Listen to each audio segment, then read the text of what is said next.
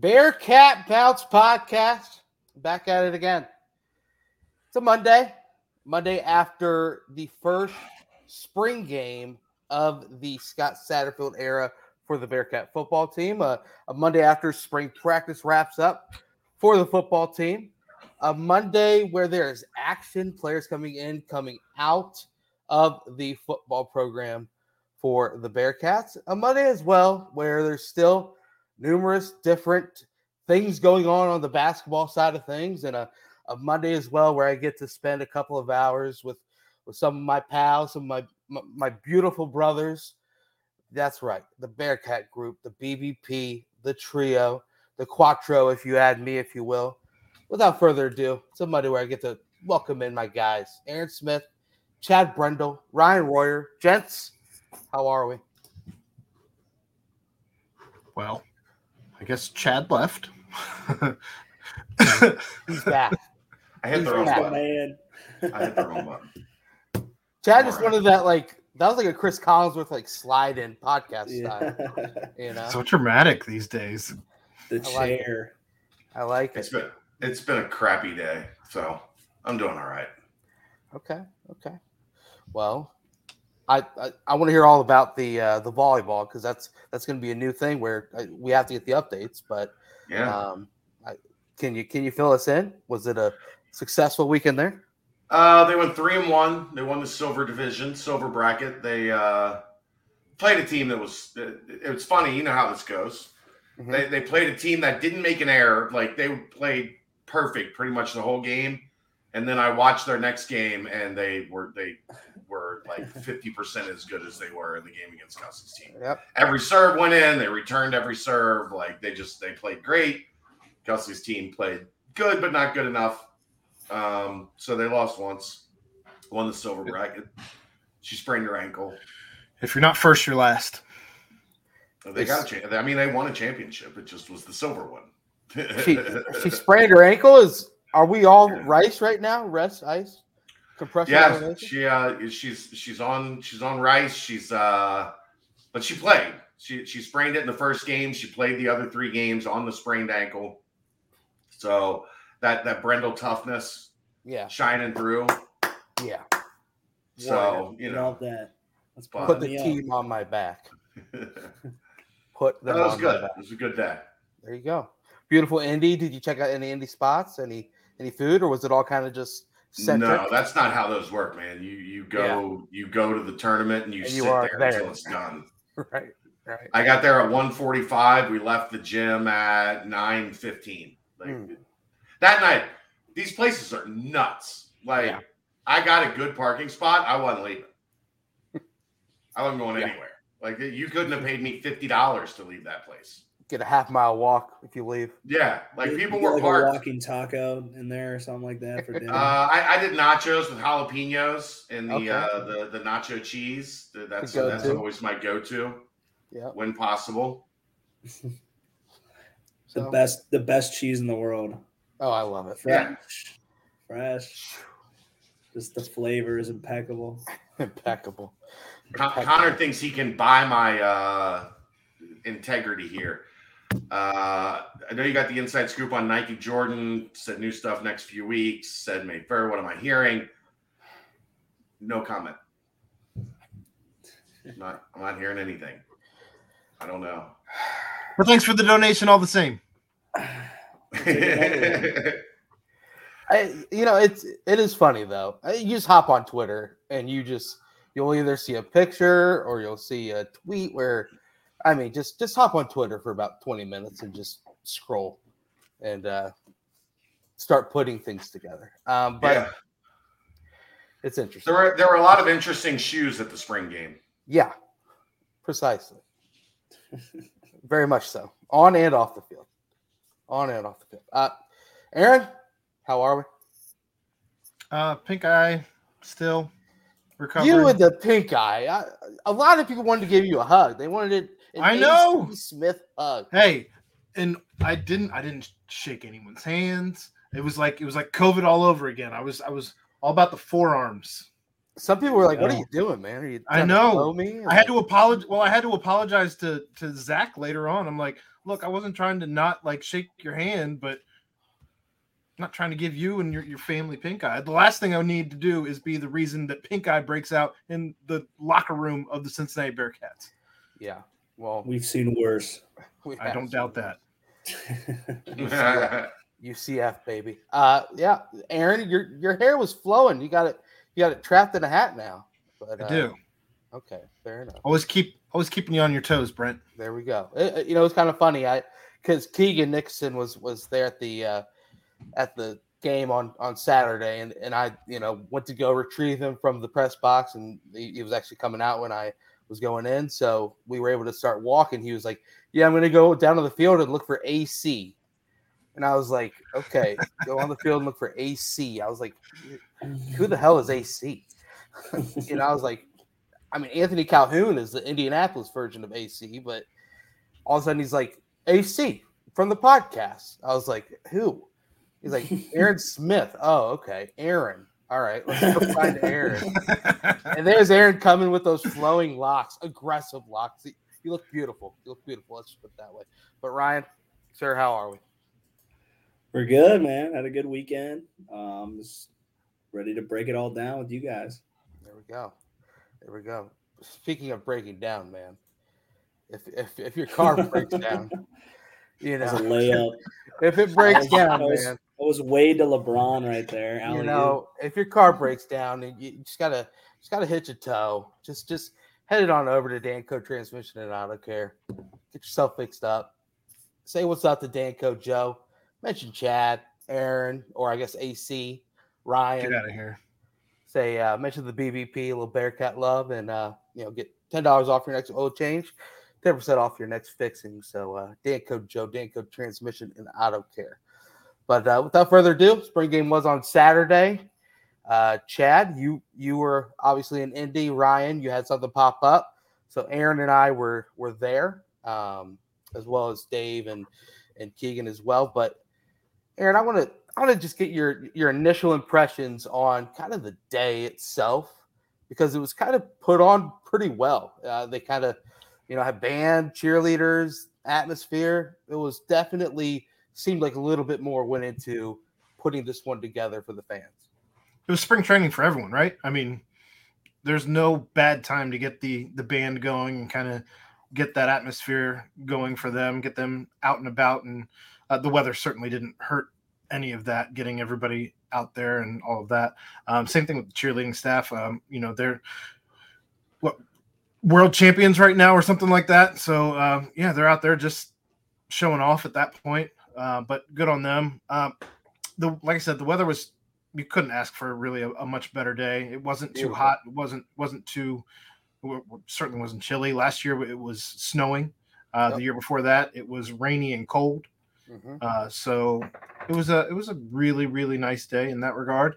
Uh, and of course we got our first real taste uh, in person anyway of what Coach Satterfield and his staff look like, and what this team looks like for that matter. So high fives, handsh- handshakes, hugs all around, There you go. There you go. Uh, you Except know, for Aaron. except for me because pink eye, Just just these. Just, just Yep, give me just- one of these. forearms.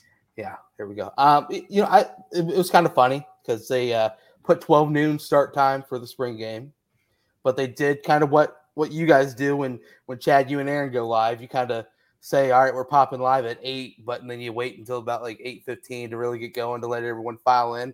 They didn't start the spring game itself until like 12:35, 12:40. So it was it was good to get everyone in the seats, get everyone ready, but interviewing different people Dontay Corleone, Alec Pierce, uh, Sauce Gardner, you know, just kind of, I feel like they were walking around. They were like, hey, we're going to interview you and put you on the Jumbotron. So get ready. And all of a sudden they're like, okay, all right, here we go.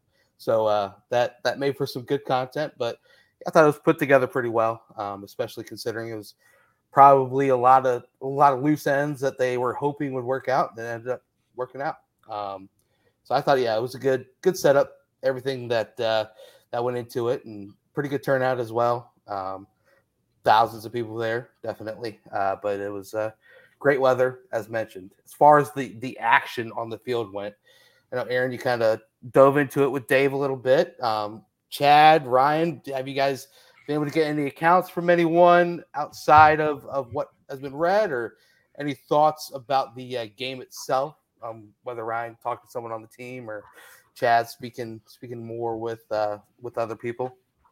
No, I've been I've been occupied. It's Yeah. it's funeral week, so Right. I spent today going through hundreds and hundreds and hundreds of pictures. Yeah. It wasn't fun. I'd rather have been talking to people about the spring game. Yeah. Well, we got we got you here for a couple hours, so hopefully we can do that. Ryan, did did you? what uh, Ed, Ed already is blocked. Aaron did. What did Ed do? Ed said something about Aaron. I didn't get a chance to read it before it was taken down and blocked. Taking the Oh ones. boy. Ryan, did you get any accounts on the game itself or uh, any thoughts? Uh, yeah, it just seems like offense is still trying to find their identity, and that's kind of typical. But it does seem like the offense is lagging a little bit more than normal. It's when I say like typical. Normally, the defense they can get a good scheme in there, and they can normally come out quicker and execute a lot better. And that's kind of what happened at all my time there. So you kind of just seeing that pattern lay itself out this spring and I think the offense got a lot of work to do, but I think they got some good playmakers. They got some good young guys. Um, the quarterback battles definitely going to be something to keep an eye on. Um, and there hasn't been everyone's saying all the word I'm getting. It's uh, it's a tight race, um, but good seeing a bunch of guys uh, step up and make some plays this spring. Yeah, Definitely. I, I, I mean, let's let's speak on the quarterback battle a little bit. Um, Chad, you're able to make it a couple practices. Obviously, Aaron, you've been every night cat chatting, every podcast sitting in on. Ryan, obviously, you've got some some pretty strong insider knowledge there. But as far as spring game performances went, you know, the first play of the game was showcase the the aggression on defense. You know, Daniel Grzesiak comes around the edge and strip sack on Ben, uh, recovered right away by Dontay Corleone. So it that right there, in essence, I, if that happened the very first play of the game, you got to think, wow, we've got momentum on our side. Offense set up in a good field position, this, that, and the other. But uh, just a rough start for the offense, as you mentioned, Ryan. But it, it did seem like Emory, when the bright lights came on, he started to make some plays, and that's that's what you don't quite get in the practices themselves. Maybe a bit more of a gamer, um, if you will. As as far as the the competition goes, it seems like one that's going to carry on into uh, Camp Higher Ground. I, I, I, thought thoughts on just the quarterback competition as a whole. Now that spring practice has wrapped up, um, Chad or or Aaron started off. I mean, you're in an interesting spot because you've got two six year guys that are power five level starters. I Yeah. mean, maybe not national championship level starters, but they're power five level starting quarterbacks. Are they really both? I mean, they seem to get along. They- seem to be in a in a spirited quarterback competition. Right. They do Are they both like like they're there's not much option here after this decision is made. Like if they decide they're both going to stick it out and compete in camp for the job, Yeah. I, you know, I, I, I don't Barring injury, that- right? yeah, like I, I'm just I I you kind of think about how this is going to play out in your head over, you know, basically ever since Emory Jones committed, and then Yeah. Ben is a lot more healthy and able to go than you thought he was going to be. Um, he has a good camp. Jones has a pretty good camp. From all intents and purposes, they look pretty even at this point in time. Um, I, I'm sure they would like to have like, okay, this is our guy, because Yeah. you know then you can make a very clear cut. This is the direction we're going. The other guy gets to make his choice based off of where the competition was at. But I, I mean, I don't think you're being very honest if you say one was was clearly better than the other. Right. Um, I don't know. Like it, it's a tough spot. It's a tough spot. I'm sure. Look, the staff, I guarantee you, is perfectly fine rolling with both of them Right. all the way through the season. Uh, the guys themselves, one of them's going to have to to make a tough call. Both of them are going to have to make a tough call. Like it's a it's an interesting spot. It's it's not a spot that a lot of programs are in. Having two six year guys that have started a couple years worth of games and a lot of a lot of snaps underneath their belt Mhm. they're both different in terms of what they give you and, and how they give it to you. I I don't envy really anybody in this situation and figuring this out, like what's going to happen this summer. Or you just let them both walk and go with the kid who didn't wear the green jersey and was ready to be hit all day long. Brady Drogosz in the white jersey, just ready to take on the whole team. No, But he's gained. His time will pounds. come. His time will come. It is I not as it- a true freshman. I, I know I totally agree. Uh, just being silly, but I thought it was impressive that he did not put the green penny on and was ready to take Oh, whatever yeah. punishment They they, love gave. doing him. that to the young quarterbacks. They love Mhm. that. But it, like like from what I heard, passage. he loved it. Yeah, Like Good. that's how he plays. he's He got a little plays bit of psycho in him. Good. Oh. I, I was I was talking. I had a. I, I did make a couple phone calls about things uh, yesterday, and I asked somebody. I said, "Is I, I know this is silly, and it- it's not comparing him to the name I'm about to drop, but I said, is there is there a little Josh Allen in that kid?" And they said, "He's not. Obviously, he's, he's not Josh Allen, but he's big." He said if they had to guess, he probably runs in the four fives.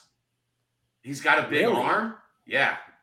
How Like, how there's is this kid? Six, six three. six five. Uh, he's he's big. He looks. Holy shit! I'm not gonna lie. the part. He, he He looks. looks he- the part. as Aaron, as. Aaron likes to say, he looks good. He looks good, man. Good legs, real good legs, Ankles. Yeah. It's all about the ankles. ankles, good ankles. Does he too. shave his legs? Ah, We should get him to shave his legs just for the fun of it. Oh, So we can okay. Look at him. I'm in. There, there, uh, like, there's a legit conversation that he's the fastest quarterback in that quarterback room. Faster than Evan. Jeez, Well- I mean that's this is scary. He's only going to get stronger too Yeah. with the boy Nico taking care of him. Nico's the man, by the way. Yeah. the absolute man. But uh, it, you know, Ryan, I think you were getting ready to say something about the relationship that that Emory and, and Ben kind of have, and I mean, they both spoke extremely high about each other in the post game press Right. conference too. Yeah, they. I mean, I've I've ne- I haven't met Emory, but uh, Ben always speaks so highly of him and say how it's a good, respectful like competition, and he's just a really nice guy, really competitive, smart, fun to be around. And I'm sure Emory would say the same thing about Ben. So that's nice. You know, sometimes people want a little flair, a little spice, but I mean, you're not going to get that from from guys like Emory and a guy like Ben. You know, they've been around, they've played, they've got a lot of reps, so they know they know how to handle um, competitive situations. But I think it's good. I mean, it's good for both of them. You know, coming in, you don't ever want like it. Like, yeah, my it would be nice, like, oh, my job's secure. But the more competition you have, the better it's going to make them. They're going to be heightened attention for every single rep and I think it's going to make both of them um, better quarterbacks. So we're going to get the best version of whichever one they roll out there. That's for sure. But I mean, nowadays with the transfer transfer portal with NIL, like it just kind of like puts the spotlight 20 times brighter on situations like this. Like, whereas I don't know, it kind of reminded me of Ross Trail, uh, Hayden, Hayden Moore kind of competition. Both right. guys who've kind of been around. Um, there's nothing really separating them, and it's it's just going to come down to really a decision. And there's going to be a good quarterback who has to make a choice, Mhm. and most even more likely nowadays, like there's a good chance that quarterback's not going to be, um, uh, in the program anymore. And Right. you know, we Would kinda, you be shocked if it if both of them had a CPAW on their helmet I would in September? At, at the end of the day, it's about like these guys want to play in the NFL. They Right. like that's why Ben came back. That's why Emory transferred. Like they want to play. They want to play on Sundays, and you know, it's 20 times harder to do that when you're not getting all the reps. And then that just makes me even think, well, if one of them leaves, I mean, what the hell happens if one of them gets hurt? You know, heaven forbid. You know, Yeah. we don't that depth takes a big hit. So I don't know. It'll be interesting though, that's for sure. Well, it, you know, it's it's interesting because Emory said this is the best quarterback room he's ever been in in his college career, and that That one in includes Florida, yeah. yeah, that that includes it. 20, that? Tra- 2020 it was Kyle Trask, Trask, uh, Anthony Richardson, him. Wow. I mean, that's two NFL players and yeah. and Emory. So uh, he, he he talks about that. But yeah, someone in the chat was asking about Prater being injured. Yeah, Prater was held out of the uh, of the spring game. He, he shoulder injury, so he was. Uh, I mean, he was alive and and and well and, and kicking it with the guys and dancing during it during warm ups and whatnot. So um, he was very much locked in on the uh, game, not kind of just injured off to the side. So um, yeah, but he was out but yeah, it's uh it'll be interesting to see what what shakes out because, like you said, it's it's going to be hard to see who, you know, if, if a decision is made, and one of them is told one way or the other. I don't know. We'll see. It'll it'll be be very interesting what happens over the next few weeks, and if they all decide to stay, then it'll be interesting to see if Satterfield decides to figure out a way to to, if not use them all, kind of get some sort of a set or anything. I, I'm not entirely sure, but it'll be interesting to see that. Uh, anything else on quarterbacks, guys? Um, I think it's kind of kind of pretty pretty locked in there. Keegan had a good write up on the quarterback situation as well, so go and check that out on the site. Uh, someone did ask about the running back group, and man, it's there's a lot of them in there, kind of like the quarterback room. And I thought that Corey Kiner looked pretty good. Aaron, I'm interested to hear what you have to say, but um, I I think the main thing that I noticed about Kiner is that he just seemed like super confident and like happy and dancing and and and I know these are all things that really don't pertain to the field, but if you can get someone with the talent that Corey Kiner has, just confident, loose, and out there trying to you know trying to make his mark on the team, I think that's only positive. So um, did score a touchdown in the red zone, had a couple good you know catches with some YAC afterwards. Uh, Aaron, your your thoughts overall on kind of Corey and the in the running back room just on Saturday? I think the running back room is basically just a bunch of dudes. Um, I, I think all of them bring some different. Dogs. I, I'm not. Nope, nope. That's not the word I chose to use. Um, I think it's a bunch of dudes. I, I think that all of them have a bunch of different skill sets that they bring to the table. I think nobody's really separated themselves as a guy, Right. and and so right now, truthfully, I wouldn't be surprised if they bring somebody in from the portal. That said, I think that you have enough guys in this room that you can use three to five guys every game, and I wouldn't be surprised to see three to five guys every game get touches out of this room and still have a very good committee. But I don't think you have anybody right now rising to the top. Yeah. And, I, and I- I'll give you a hundred dollars if they bring in a running back in the portal. yeah, I was gonna say uh, they've got six dudes right now. I'm just saying, if if it's somebody who, I'm just saying they have much more pressing needs in the oh, portal. for for sure, There- there's zero chance they use one on a running back, unless he also plays left tackle. if it was somebody a la a Jerome Ford, which I think Or- was still a crazy steal that I, I don't understand to this day, um, who's a home run hitter, then I I think that they wouldn't be afraid to pull the trigger on somebody like that. But I, It's a numbers game. sure, especially now, right now. Now, now, if, if somebody left, then maybe you know you would you would be onto something. But as the numbers currently stand, uh, they have to get wide receivers like Yeah. multiple, multiple, multiple, three, four of them. They, I'm sure, love to add some offensive line depth. They'd love to add a tight end. They've been offering defensive backs, so I think they're still in the market for a, a safety or a corner. Like a running back is just so far. Yeah, linebacker, running back is uh, uh, Down down the list of priorities. probably for sure. probably like a, a quarterback and then running back are the two places I don't expect them to uh, be hitting the portal this spring. special teams. In, interior defensive line, Yeah, but uh, yeah. I, go ahead, Ryan. I just I think uh, one thing we also need to pay attention to. We might have bodies in the running back room, but I think we we might not need a dude as much as we need our O line to be twenty yeah. times better. I mean, look what happened last year. We got the talent. We got the talent in the running back room to to get the yards. I think our O line has just been way below standard for what we we had what we had in the past. I mean, the O line play we had when we had Mike Warren, when we had Jerome Ford this first year. I think the past two years, um, uh, prior to that, after that, it's took a big hit, and the things that it limited with Ben with last year. So, I think mainly we got the guys in the running back room that can get the yards, but if we don't get O linemen and get them on the same page and be able to pick up the blitz, be able to adjust, be able to, you know, just be the Cincinnati O line that we had in the first three years with Coach yeah. Fickell. I think we really need to get back to that, especially that was a big hit to our offense the past couple years. Yeah. And I, I mean, I think a lot of it as well with with the the whole running back situation is just really, really understanding the scheme. And you know, because you heard Coach Satterfield in the press conference talk about how you know there were a couple plays where they didn't get to the spot they need to get to before cutting up and and getting to the second level. You know, he's he's still waiting for all of them to get on the same page of just the scheme overall that he wants to run with the running back position. But uh, you also see this is a it's a very sexy, if you will, run packages that were kind of probably only slowly shown in the spring game.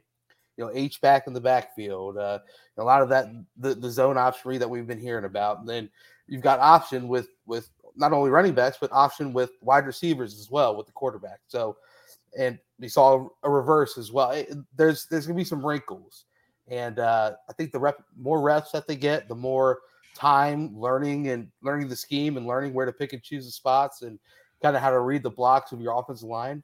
It's only going to pay off and really spring the running backs to uh, to you know, have someone step up or have all of them take their their game to the next level. But be interesting to see who, who does start to separate themselves, especially at Camp Higher Ground. But um, I don't know. It'll be fun. That that'll be a fun thing to watch because you can just tell how much Satterfield loves running the football and the schemes that go into it, and the reads that he wants the running backs to be able to make. So it'll be be fun to see that evolve. Um, anything else offensively? I I think wide receiver wise, we're going to touch on that during our beautiful superlative package, unless uh, any of you want to sprinkle some some thoughts on on the wideouts, because I think obviously there's there's a lot to talk about there. How was how was D? Did he play? Did he go much? He did. He did, but he didn't have the splash plays. Like okay. like Sterling Burkhalter had a lot. Um, yeah. Barry Jackson obviously had a ton. Yeah. And then the walk-ons, man, they're they're kind of surprising me. You know, it's not it's not like they're gonna, you know, like sure they, you know, Leslie Ando and J.R. Thomas. It's, it's like they were making some some tough catches in traffic, getting licks put on them and, and still holding on. But uh, I I think D had like a couple catches, but nothing like really popping off the page. Okay. Same with Donovan Ollie. He had like a probably like a 40 yard catch, but it was called back with a holding call. So those kind of out, I think Ollie's guys. I think Ollie's going to be just that steady, bigger body possession kind of move the chains guy. Right. Right. Aaron, did you see anything from D? For the most I part? thought no, I, th- I thought both the starters were fairly quiet, and I wonder how much of that is the staff knows what they have with those two guys, and they really wanted to see what they had in the rest of the room. Um, and the pass rush of the first team, first team mm-hmm. defense too. Sure. Yeah. Um, but that, that was just kind of my takeaway because um, I, I felt like they really, I don't know that they necessarily opened up the playbook a little bit more for the the other guys outside of D Wiggins and and yeah. uh, Donovan Ollie, but that's just how it felt watching yeah. it, I guess. Yeah, I can agree with that. Um, defensively, obviously, defensive line is I, I I wrote in the article, you know, the five observations. They that is that is a a luxury to have that in the transition year, not only with the new coaching staff, but with the you know move to the Big Twelve. It's they are fantastic, and uh, you know Malik Vann was not with the first three that went out there, but his first play that he went out there, he had a sack. I, you know, I, I'm I'm sure you know, Eric Phillips will get a lot of run. When you talk about like we barely mentioned Eric Phillips this offseason, I feel like, and it's just he he looks like he's kind of put on muscle and going to continue his you know Phillips looks great. Progress. Yeah, he, he looks great. He does, and I, it's just crazy to think when when that first group goes out there, they're all making plays, they're all owning the line of scrimmage, and then you rush in three more guys who had a ton of playing time last year, mm-hmm. and all it all had big moments as well. I mean, the D line is just stout. It's great. Yeah, I was I was happy to see you know guys like Watley, guys like Phillips, um, even getting to see Malik Vann back out there again. Um, it's been it feels like it's been forever since we've seen him back out there. Yeah, um, yeah. The defensive line is it's going to create havoc, especially in the new scheme. Briggs does look a little trimmed down, don't you think, Chad? He d- yes, he does. And, and Aaron, yeah, he looks like he's got he's he's cut a little bit to, to play on the outside as yeah, I'm sure that's something he's going to add to his uh, plethora. So he said he said that in his post game though was yeah that's just that he yeah. feels more comfortable moving out there, especially with him kicking out to end. It's a little bit easier for him to move mm-hmm. at the mm-hmm. weight he's at now than when he was being kicked out to end last year. Yeah, two years ago. Yeah, yeah. Uh, he looks great. Um, CJ Doggett making plays. It's just man, it's they are deep and they're good, really good. Um, linebacker, obviously a big hit. Jaheim Thomas enters the transfer portal. We can go and just touch on that now. Uh, but I mean, the the four out there that I guess we can kind of no, we're not going to do it for this part, but you know, you've got Grzesiak, who's looks like he's going to be the man to to kind of hunt the quarterback there. Dorian Jones plays downhill on every play. Uh, your, your boy, the Adonis, Aaron Jack Dingle looks he's huge. He's, That's Chad's boy. he's he is a helmet taller than everyone. It's it's just crazy. And, uh, and then of course um, Deshaun Pace just primed for a, a monster season. Kind of linebacker room takes a hit though, and I don't know. Chad, you think they they kind of roll with with James Camden continuing his uh, crazy story, or is it going to be kind of a, a, a big portal watch for for that second level? I mean, I'm sure they'll look at the portal for linebacker, but I don't think it's like a. Um, mean, we talked about this a lot last night on the the nightcap. This is really a defense that only plays two traditional linebackers. Right. It's it's an old school like it's an old school variation on what the three four used to look like. Mm-hmm. A lot of bulk on the defensive line Yep. and then two middle linebacker types, two inside linebacker types, a a rush in, a stand up defensive lineman essentially with Grzesiak. You know, you're, you're seeing it with Jamal Williams, you're seeing it with Tyler Gillison that they've got in that slot, and then the the strong side linebacker is more of a coverage athlete, you know, hybrid linebacker, outside linebacker, nickel, safety. Like they're asked to do a yeah. lot of different things. So I, I, you know, obviously you'd probably you'd love to have still have had Jaheim in the fold, but I, I don't know that you know. Look, I think, I think Jonathan Thompson is going to be a star. Mm-hmm. I do. I, I just the way that he has flashed so many times. Whenever you have watched this team in practice at higher ground last year on the scout team, there would be times that you're like Who's that guy in the weird number? Oh, it's Jonathan Thompson making plays again. Right. Like, I, and he flashed in in spring when I saw him uh, at the practices I was at. I think he's going to be a big time, big time player. You still have David Jones in that room. Mm-hmm. Like, uh, um, Sincere Lewis is injured right now, but he'll be back.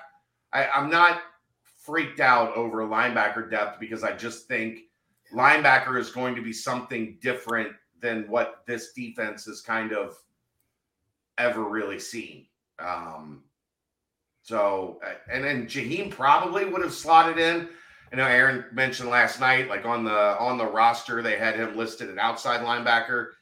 He probably would have been slated into that. I guess they call it the dog Yeah. Um, it used to be the jack position, like called the jack position when Fickell Right. first got here. Stand up, rush end, like linebacker type. Oh, it's really what Maje was Mhm. in a lot of ways. He played with his hand in the dirt more often than than standing up, but um, I don't know that. I guess just because of like the way the depth chart is, uh, you're okay. I think like Jamal Williams flashed. Man, he Saturday. looked good. He looked really good. Tyler Gillison's a guy that they they like in that position. I mean, I, I just I don't know that necessarily you're gonna you're gonna be forced to backfill to replace Jaheim, but that's not to say they might not go get another linebacker Right. uh, just to add to the overall depth of the group. But I don't think it's a it's not like wide receiver where we're like they have to get help at wide receiver. Yeah. Yeah. I agree. Ryan, what do you think when you saw uh Jaheim enter the portal? I, I I mean he had a great second half of the year last year. Looked like he was starting to blossom and uh had, had a couple really strong games. And Chad, you said it last night, a, a super quiet 70 tackle season. And I mean it's a, it was looked like he was gonna have a big piece on the roster. What do you think when you saw that news? I was very surprised. Um, I haven't took the time to reach out to him yet. I just kind of wanted to let him, you know, Yeah, go through this. Right. hectic couple days or week or however long he normally goes. But I was shocked because I don't know if they. I know he was hurt. I don't know if they thought that he was just going to get passed up on. They didn't want to take their time on him. And if that was the case, I think that's a terrible idea by this new staff. I don't think that was it. I think this Yeah. is a Jaheim decision. I want. I don't know. Maybe some other. Maybe there's some p- teams reaching out to him, but uh, maybe he didn't. Maybe he didn't want to play DN type. Maybe he wanted to play like play linebacker because you know Mm-hmm. Mhm. that's what he's been learning how to play the past. What is he? Three years now. So I Yeah. think. I don't know. Maybe the co- maybe he wanted to do linebacker. They wanted him on the edge, Right. and they Maybe he just hey, looked at the numbers and said, you know, It's crazy because I mean that's a, missing well, I guess spring is I was- hard, man. Yeah, that's why I was saying like being hurt and kind of like counting him out of being that inside linebacker. Be like, all right, let's just keep him on the edge then, and maybe he's like, oh, I don't really, I don't like that. That's not me. That's not what I want to do. I think that's a. I mean, I think that's true because I think Jaheim is so strong, so good Mhm. at. I think his I think his pass rush ability is so much better from a linebacker position than having to be at a D line at a D line position. Even though you're standing up, I think Jaheim does so much better, like coming downhill and being able to run straight at an O lineman or a running back. Um, Right. I, he always just excelled so so much better in in, in those roles.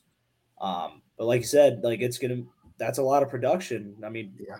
reps are reps, tackles are tackles, and it, they're when when it's in practice, it's one thing, but Jaheim is doing it in the game. So Yeah. we, know, that's a, a hole we got to fill. But I think Chad, you were speaking on how there are guys there that can do the role. So I don't know. I was shocked. Um, I think I would love to have him in a Bearcat uniform. Great kid. I mean, great teammate. I, I love playing with Yeah. him. So I was shocked. I'm gonna miss. I'm gonna. I was so excited for him. He's an NFL caliber player, and I was so like I was looking forward to watching him play and ball out. He was like my. He was like my. uh I think I mentioned it. a Yeah, he couple was your times. pick, yeah. yeah, he was my pick for for like breakout player. to breakout block, yeah. player. Oh, break out the portal, man. Fuck. Yeah, I I mean he's gonna have a long list after him. I imagine some uh, some heavy hitters on that list too. Yeah. Um, but yeah, Wish him the best though, right. because That just means yeah, he's got the talent to play in the NFL. So I hope that works out for him. I agree. So Grzesiak and uh, Dorian Jones, man, it's it's their time now. Dingle as well. Um, Deshaun Pace is, is an absolute animal. Uh, back to being that animal. Had a blocked field goal um, on uh, on Saturday, flying around, looking like he's he's ready to be a leader on the uh, defense. Uh, defensive back as well. Uh, Chad, you weren't lying about you know I, I I'm going to poke fun because you you you said Jordan Taylor a lot. You know, Yeah, DJ Taylor, Jordan Young, mixing the two. yeah. But hey, you can you can do that because both of them look great. Uh, DJ Taylor was was putting a lot of hits on Jordan Young looks like a stud. Um, potential lockdown corner on the boundary side. He definitely was making some plays. Had had a huge crack on Corey Kiner, the first monster hit of the game on uh, Saturday. Um, and then you know Sammy Anderson continues filling in. Taj Ward getting some play at safety. Uh, Bryon Threats doing his thing. Looks like the the DBs kind of a mix of them. It- it- I mean, Isaiah Cox had a huge hit. Sterling Burkhalter. But the wild thing is, these DBs put these hits on the wide receiver, and the receivers held on to the ball each time. It was unbelievable. Burkhalter had his helmet popped off, still held on to the football. I think that was my favorite thing that Keegan said in his article was another sta- or maybe he tweeted it or something like another staff and still helmets flying off. You just oh, can't you can't fix this. Right. Inevitable. Figure it out. I My my favorite favorite the one- yeah, go DBs, and I Yeah. it's making me, you know, how good the DBs are doing. I, I'm trying to keep in perspective because you know we don't have anybody. Not that our guys aren't good, but like the depth in the wide receiver room is so low. It's not like Right. we had guys like Ahmad, Coby, Bryan Cook going up against like Alec Pierce and Tyler NFL Tyler, Michael like Young, NFL yeah. level. So I'll, I think you're not really going to know what we have um, from both rooms until week one. Yeah. Um, obviously, guys will make plays and stuff, but until we, unless we f- like fill out that wide receiver room with power five caliber receivers, we aren't going to really get the test of that. They got the names, they got guys who've played, but you know, it'll be Bright lights, yeah. yeah. We gotta we gotta wait and see. When when you line up against those, what, what is it, the Admirals or, or the Colonials or the Eastern Kentucky Yeah, Colonels or whatever it is? We'll like all, all I'm saying is like I sometimes you got to remember that a really good player if he's going up against a guy like me who's not gonna press his shit and like Right. make him like have to work and to make a play. Like I might like there might like the receivers might be out there holding their own, doing their job, but if they're not like pressing these guys and challenging them, these guys are gonna look like the best thing since sliced bread. So I don't want to be negative, but you know sometimes you got to drop some perspective. I hear you. I completely hear you. Um, anything else on DBs as a whole, or you guys want to throw James out? Camden, walk on nation. There you go. Weapon. Okay, Ryan, give us a breakdown of James Camden. I he's he's probably your surprise of the spring, correct? Yeah, he was gonna be my my superlative on defense. That was There my you go. guy. I had to you rep go. walk on nation. Just James Camden is just a tough ass, tough ass kid. Hits hard, loves contact, plays hard every snap. And you know, sometimes a lot of the knocks with the walk-ons is they do that. They play hard, they do this, this, but they just don't make any plays. And you see James like proving that wrong. And like that's huge because that's like it just makes me so proud because you know, just seeing him come in and like talking with him, working with him, like helping him through the process of being a walk on and see him out there just making all these plays and just being a, a damn good football player. Like I, I love seeing that shit. Um, I'm so happy for him and I hope if anything they reward him with three, hopefully four special teams units if he keeps doing what he's doing. And shit, I mean, you never know. You can get some reps out there on uh out at safety. And I know that's what he's working towards because he's definitely showing like he belongs. He could go out there and give a guys a, a breather or or if Linebacker. someone goes down. Yeah. I- Oh, I they mean, got him at linebacker fully. Yeah. I mean, he's he, Oh, he had a sack on on that. Brady Drogosz. Is that a when did they start doing that? Ah, Chad, do you, was he was he playing linebacker when you were at the practices? Yeah, he, he got moved up to linebacker like pretty much early in the spring Oh, I didn't because it know took me a minute to figure out. Like he bulked up. He's Yeah, he looks thick. I Yeah. I, I was like, Dude, he's 'cause he making was like two ten. He was like two ten as a safety, and like they always wanted him to lose a couple pounds. And he's like, I just can't do it. So I was. We always joke that he just play linebacker then, man. I we like need, the we need, we need some we need some guys to to uh take my spot, take a bunch of the walk on guys who are leaving. So he's fucking doing that and then some. So that makes me even happier. He's an LB. I like that. There you go. There you Good go. for the now you can now you can call him and start mentoring him. it's been a while, dude. I need to, I need to get back in, and study the game, man. I don't know how much mentoring I could do. Just say, run hard, hit hard, run hard, hit hard. That's about all I Play aggressive. Play aggressive. Be, be like my daughter's seventh grade volleyball coach that would just stand there and go, "Hit it, hit it, girls." yeah. there Pump set spike. No, she didn't. Just hit it, hit it. They're losing, you know, seventeen to to seven. Hit it, hit Hit it, it girls. over the net, under Over the net, please. I hated that woman. Well, winning is winning, Chad, and that's what they're doing. Um, who you got? Who you got, Chad?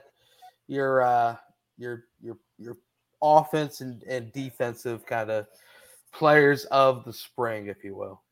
Defense is easy. Yeah. Jordan Young. Oh, didn't take mine. I like it. Uh, that's Jordan Young was Yeah. incredible the entire spring. Like had a pick every day, Uh, and Mhm. and different kinds of picks, jumping routes, making plays, you know, high pointing balls, like uh, just taking away good throws, uh, just showing good good technique. Good. good- Boy, I'm trying to do a podcast. I'm podcasting. Don't Can you, it understand? Can you hold it for a minute? Um, he just he was so solid. Yeah. Like I, I think there were a couple times where Dee Wiggins got him. I don't remember anybody else really getting him.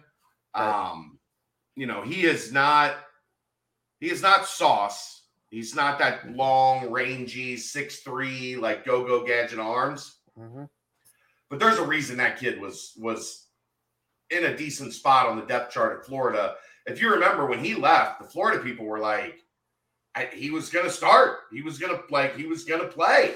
Right. And I mean, he is he has been an instant impact, and you feel much better. Look, we saw what having a shutdown corner did for a defense. Yeah. Now that defense, of course, had seven other guys that played in the NFL. Yes, that helps too. But Right. when you have a guy that can that can control one side, the short side of the field, Mhm. it's such a massive, massive lift to everything. And Jordan Young is is different. Like that that's the best way I can put it. Uh, he put it on display every practice I was at. I don't know what he did specifically on Saturday. I'm guessing there weren't many of the plays that were made where number one was in the vicinity. Two pass breakups and about three very hard hits. So Yeah, like I, I'm just I, I'm really really like he's going to be a rock solid foundation piece for this defense, big time. He's big time. Oh, yeah. I agree. Offensively, who you got? Mm. That's a tough one. I, I'll I'll stick with my guy. I, I I'm one. I'm a loyal one. I rode the Tyler Scott train until Tri- Tyler Scott became a star. Uh-oh. New train. I've been on this train. I thought he deserved a lot more carries last year. Yep. I, I'm a Myles Montgomery guy, man. Okay. I, I think in this outside zone, he is a home run hitter. Uh, I think he can be explosive. I think he can get you five, six, seven yards a pop Mhm. as he gets to run downhill and kind of pick his spots and pick his lanes. Um, I just, I, I, the, the running backs were even. I don't think any of the running backs really like had massive separation. Yeah. But for me, I think Myles Montgomery is a guy that just can can can be a star type, you know, Yeah. back in a in an outside zone system. So uh, I'll, I'll go with him. I it, it's just so tough on offense. Like the tight ends came on later in the in the the camp. Yeah. Chamon and and Peyton Singletary had you know each day towards the end of camp their stock was rising. Um, Dee Wiggins was hurt on and off. Yeah. Um, so I'll go Myles. I'll go Myles Okay. Montgomery. Okay. Aaron. Well, well, first off, Aaron, you're muted. You got to you got Chad- to unmute. Yeah, but, you got to but. Chad, kind of piggybacking on your Myles, uh, what what Satterfield said after the game about what the offense is designed to do is get you to the safety. Right. And then And he that's said the- minus Montgomery. yeah, he said the special ones are the ones that can make the safety miss. Yeah. And so we've seen Myles do that before with with uh, he had a monster run against sure it was uh Kennesaw State, but Right. he still showed showcased the potential what he can do. So Aaron, go ahead. I'm gonna go off the beaten path a little bit. Um, I like it. even even though it's a name that we're all very familiar with, um, I think offensively, uh, the player of the spring for me was Ben Bryant, Okay. and I say that because he was an afterthought. You Mm-hmm. bring in Emory Wait, we, Jones. we, we thought he was going to be out the whole spring. I Right. I know, yeah. and he he's he's beating the odds as far as recovery goes. He is taking snaps in uh, pretty much every scenario before Emory Jones.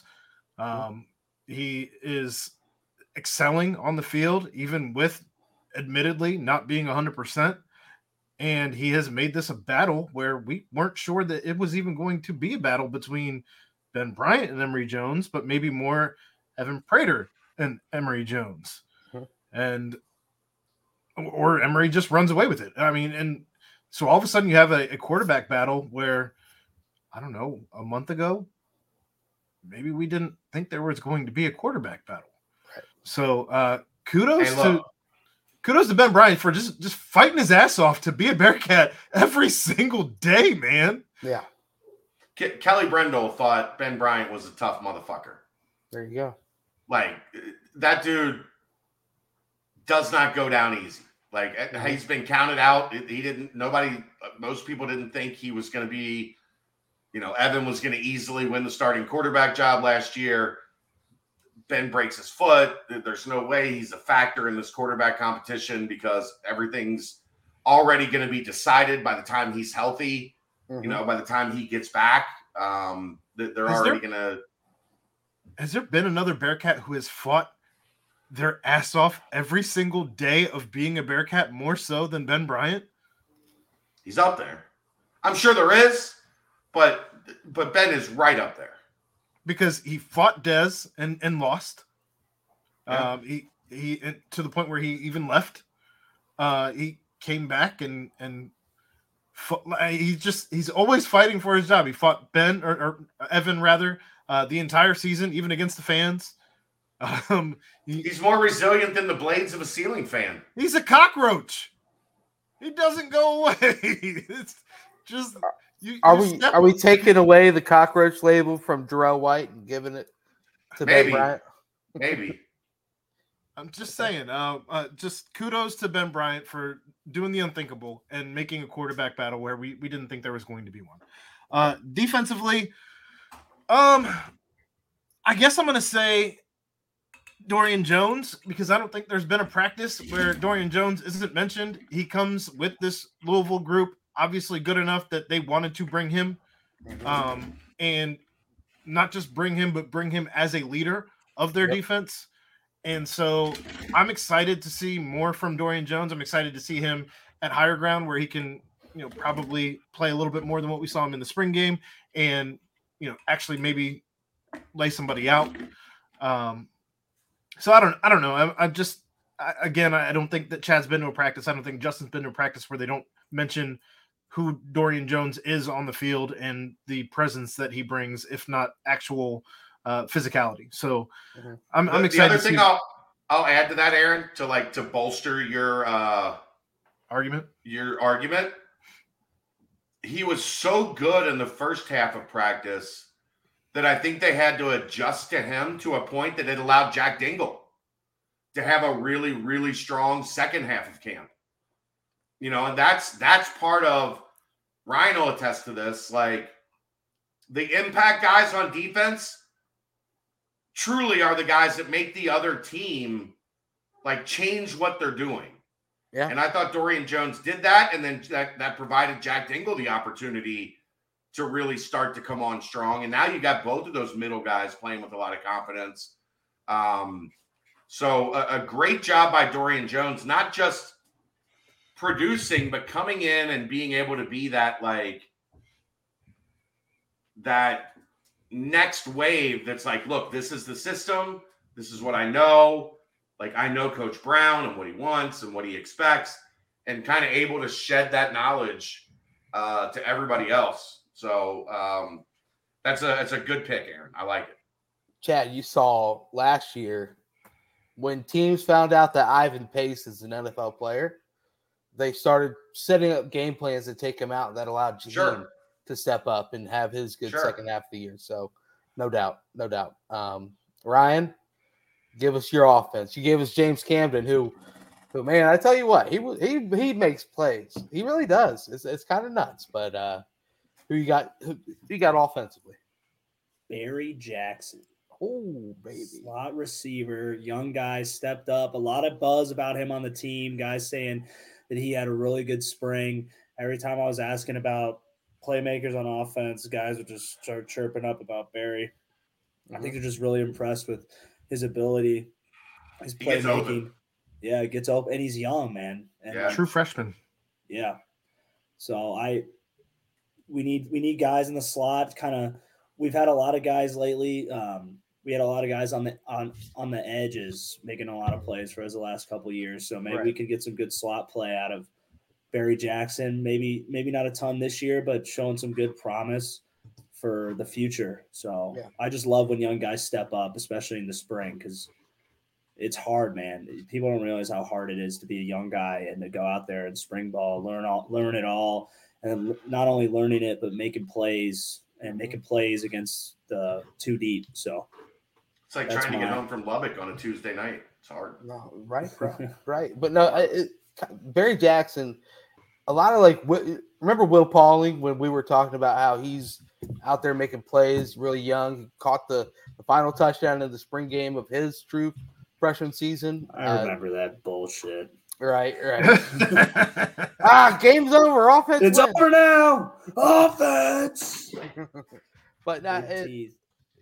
That that play from Brady Drogosz to Barry Jackson was just beautiful. Um, I'm sure the highlights out there somewhere. I I saw it tweeted by someone, but just just a good place ball by Brady, a good good catch by by Barry Jackson, and they even had a couple plays where you know I mentioned the the option run with the quarterbacks where you know Barry would go in motion or he would come in and all of a sudden it's a it's a quick option and Barry gets the pitch from yard over there, dog? the Bear gets the pitch from from the quarterback and, and cuts it upfield. So it's uh, a lot of wrinkles, and Barry Jackson definitely turned heads. I I'll go quick with mine because you guys were you know did a good job taking it. Uh, Peyton Singletary, Chad, you kind of mentioned him, but if, if he can step up and be another option on the tight end side, then that's uh, only a plethora, only a, a positive note for the offense. Uh, defensively, Deshaun Pace, um, I think he's obviously got plenty of recognition throughout. I'm gonna have Okay, hopefully the dog's all right. But anyway, uh, Deshaun Pace, just dominant. Um, he's obviously going to have a lot of fun in that position, kind of cater to making plays, and he was flying all over the field on on Saturday. A Couple tackle for losses, um, couple of uh, really really strong, you know, just in coverage coming down, getting the getting the uh, the rusher, kind of what we saw his sophomore year. So uh, it'll be fun to see his his development at the new spot. Uh, surprises. I'm just gonna wrap it up. We'll just go real quick with surprises. Jamal Williams, man, Chad already mentioned him a little bit. He kind of flashed a lot throughout spring. Jamal Williams looks like he is uh, primed to take a, a big step. Um, Aaron, you got any any surprise players, youngsters, or or anything of that sort? I mean, obviously, we already talked about uh, Camden, Right. but uh, I, I'll say CJ Doggett. I think was Yeah. a surprise running with. Uh, he he was getting a little bit of shine with uh, with the twos. Yep. Um, I know he told me after the after the game. I was talking with him, and he said he's even got a little bit of runs with the ones at times during uh, some of the practices. Um, so good on him. Uh, kid looks far different than when he got to Cincinnati just a year ago. Um, Yep. So uh, I'm real happy to see the the progression that CJ Doggett's made. awesome. Royer, you running with your uh, with your Camden pick and Camden's have my them- surprise, but I'm also going to kind of piggyback off Chad with the Ben Bryant. Um, Yeah. Just the health, the the way to get back, and then to just you know stick his nose right in there and just keep battling. Um, I just, you know, back against the wall again. You know, I always got my faith in him, but to see him go in there and do it this quickly off that uh, foot surgery, uh, that was my biggest, my biggest surprise. Okay, I'll, I'll also give a hat tip to Leslie Ando and Jair Thomas. Um, obviously, if if a bunch of additions are made in the wide receiver room, we'll see what uh, what happens with both of them. But I thought, you know, when they needed numbers, they both stepped up and they were you know, readily available and, and, had some good catches, good plays on uh, on Saturday. So that's uh that's that. Unless Chad, Chad's probably handling business, getting things all situated. So uh, I guess we can timestamp this one, Aaron, and uh, good good wrap on on football. So so Ryan, uh, as Aaron's getting this timestamp ready, what's what is the move now for everyone? Is it kind of a you know you you, you wait a while and then workouts fire back up for the summer and uh, something along those lines, or kind of what's what's the steps after spring practice is done? We normally got like five days off, but these coaches uh, they're giving them three and a half weeks off. That's what that's what the guys told me. Um, they were surprised uh, to be honest with you, we all kind of thought it was a terrible idea, but that's what that's what's going on. Three and a half weeks off, and then that'll put them right around. Oh, what is that? Like the first after the first week of May, and then they'll just be lifting and training and getting ready for fall camp, getting some drills going and shit. The more you progress through the summer. There you go, locked and loaded. Aaron, you got that timestamp ready? Yeah, uh, the timestamp is brought to you by Quick Paper Supply. Uh, Quick Paper Supply is one of the largest minority owned companies in the city. Uh, support your local and family owned restaurant supply company for products like cups, styrofoam containers, napkins, etc. Um, for all of your non food products, call Nick at 513 470 2029. Reference Bearcats and get 20% off your first month of purchases. There you go. So much like uh, Jaheim Thomas hopped in the portal, um, the portal's back open, and players, you know, Cincinnati's already reaching out to a handful of players, but also some uh, high school recruits are making their decisions on top of everything going on as well. Uh, one interesting thing as far as the portal goes, I don't know, did, did you guys see what the SEC has has put in when it comes to the transfer portal, where if you you're if you put your name in during the first transfer portal window window that you know opens up in January, you can transfer to another SEC school. But if you put your name in on this the second window, you cannot transfer inside of the SEC. You have to go out of conference for your destination. Um, now, is that is that on the schools to uphold, or is that actually like written in the SEC bylaws? Because I, I, think it's the SEC, it's the SEC bylaws. Is it, or is it just all on a on a handshake that they're yeah, all I, going to uphold this rule? I I saw it right before we hopped on, and uh, it was on the uh, the ever beautiful College Football Inquirer podcast. I listened to it a little bit, not in depth, but it, it does say in this second transfer portal window, you cannot go to another SEC school. So I imagine it's it's coming from the the the head man himself, which I mean I think is an interesting tactic, especially because you know you're going to lose a fair amount of talent out of your conference um, with with players making making a move that way. Yeah, I don't know. The SEC is weird. They do things their own way anyway. So yeah, let's just have a non-conference game in week 12 no big right. deal. Yeah just kind of a, a warmer up or before the uh, right. before the final stretch. That, that get right game at right, the end of the right season. Yeah, yeah. ah we just barely beat tennessee. Let's go beat middle tennessee of eastern colony. Alcorn state. Domination. Rip steve mcnair. Yeah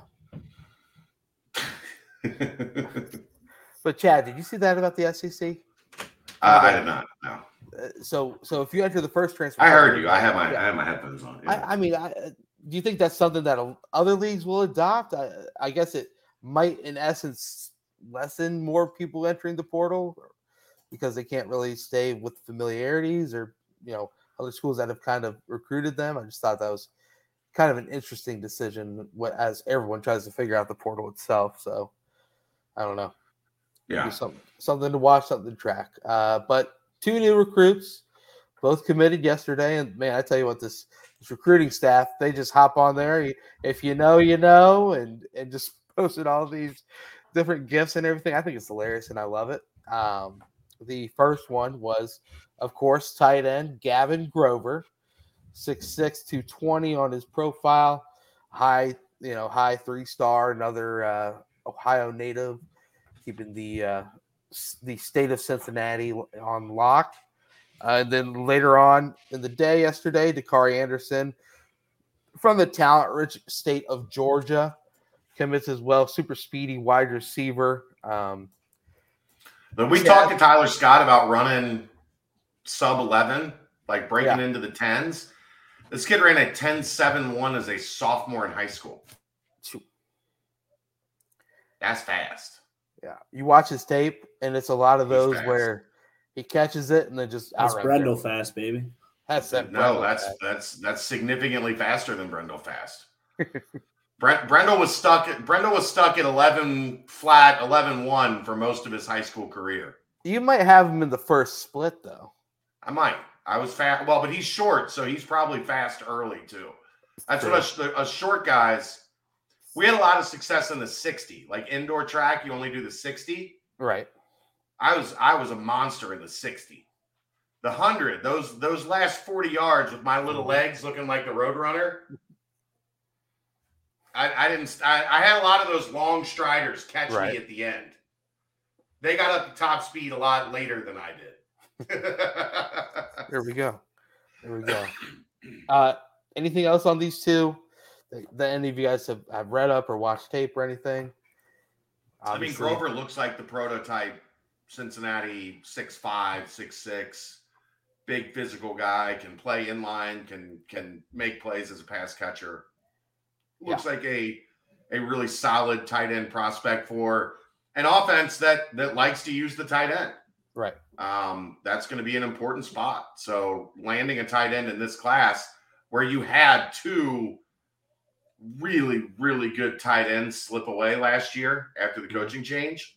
Yep. Um, going out and getting one early signifies that it's an important spot. And look, you, you don't want to take a whole lot of five eight guys at yeah. receiver on your team.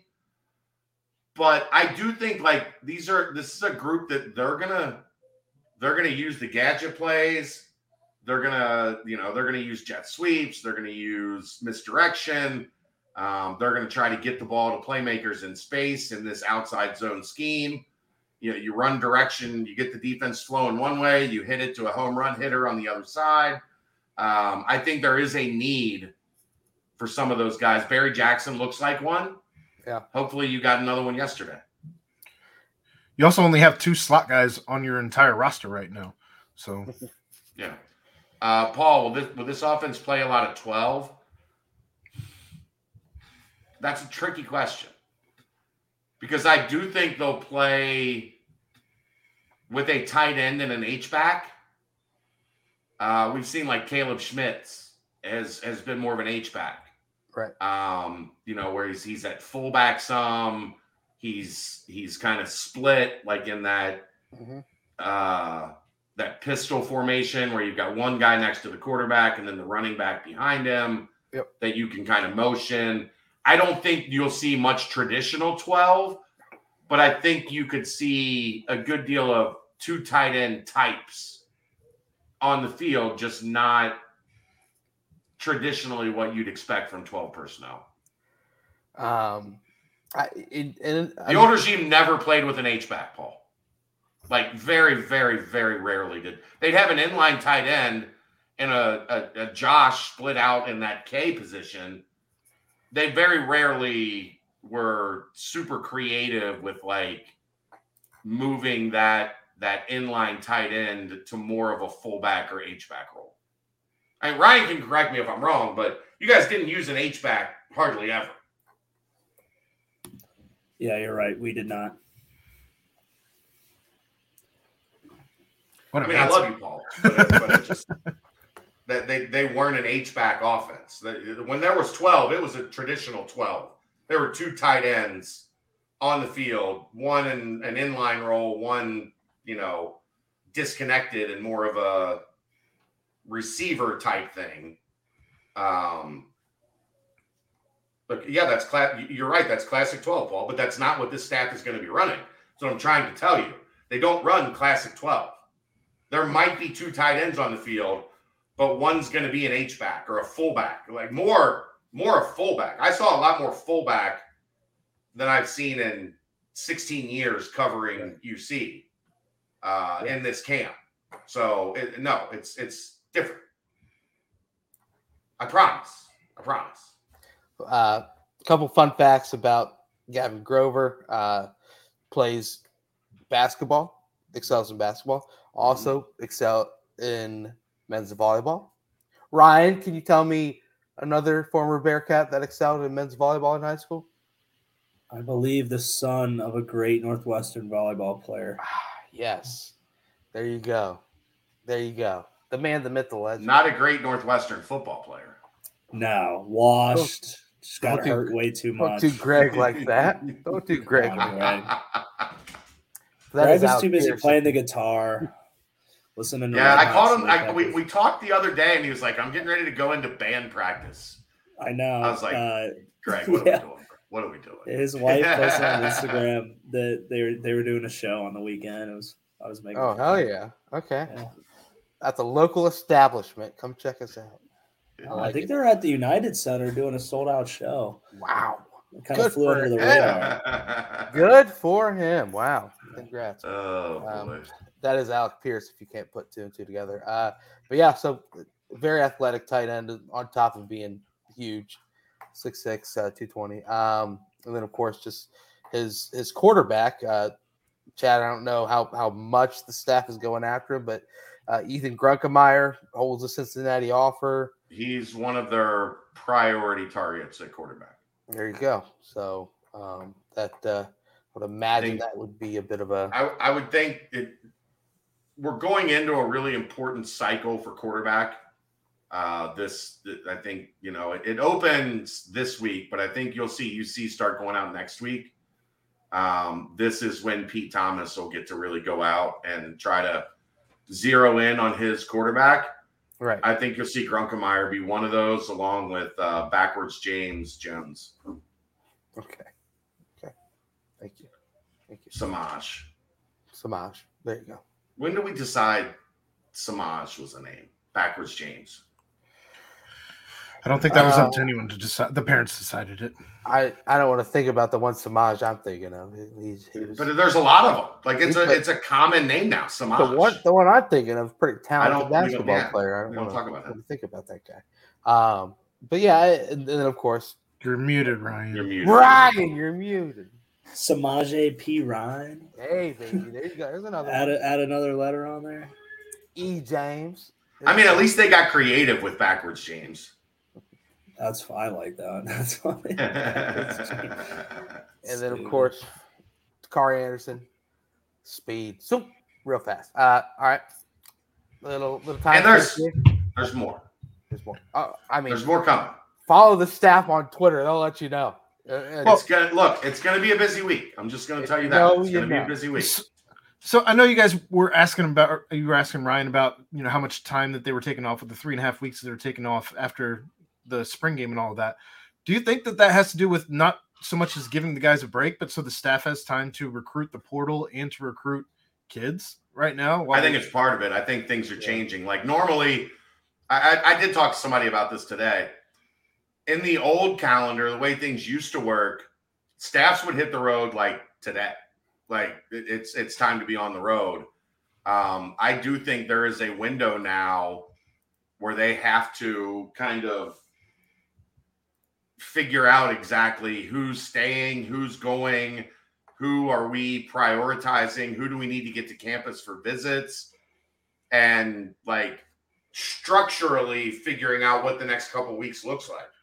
And maybe if you Um, had maybe if you had more I don't confidence in the way that the roster was structured currently, then maybe you don't take three and a half weeks. But as the roster currently is, I think you have to prioritize hitting the portal and recruiting hard. As opposed yeah, I to, think what Ryan would tell you is a lot of what would be going on right now is just in the weight room.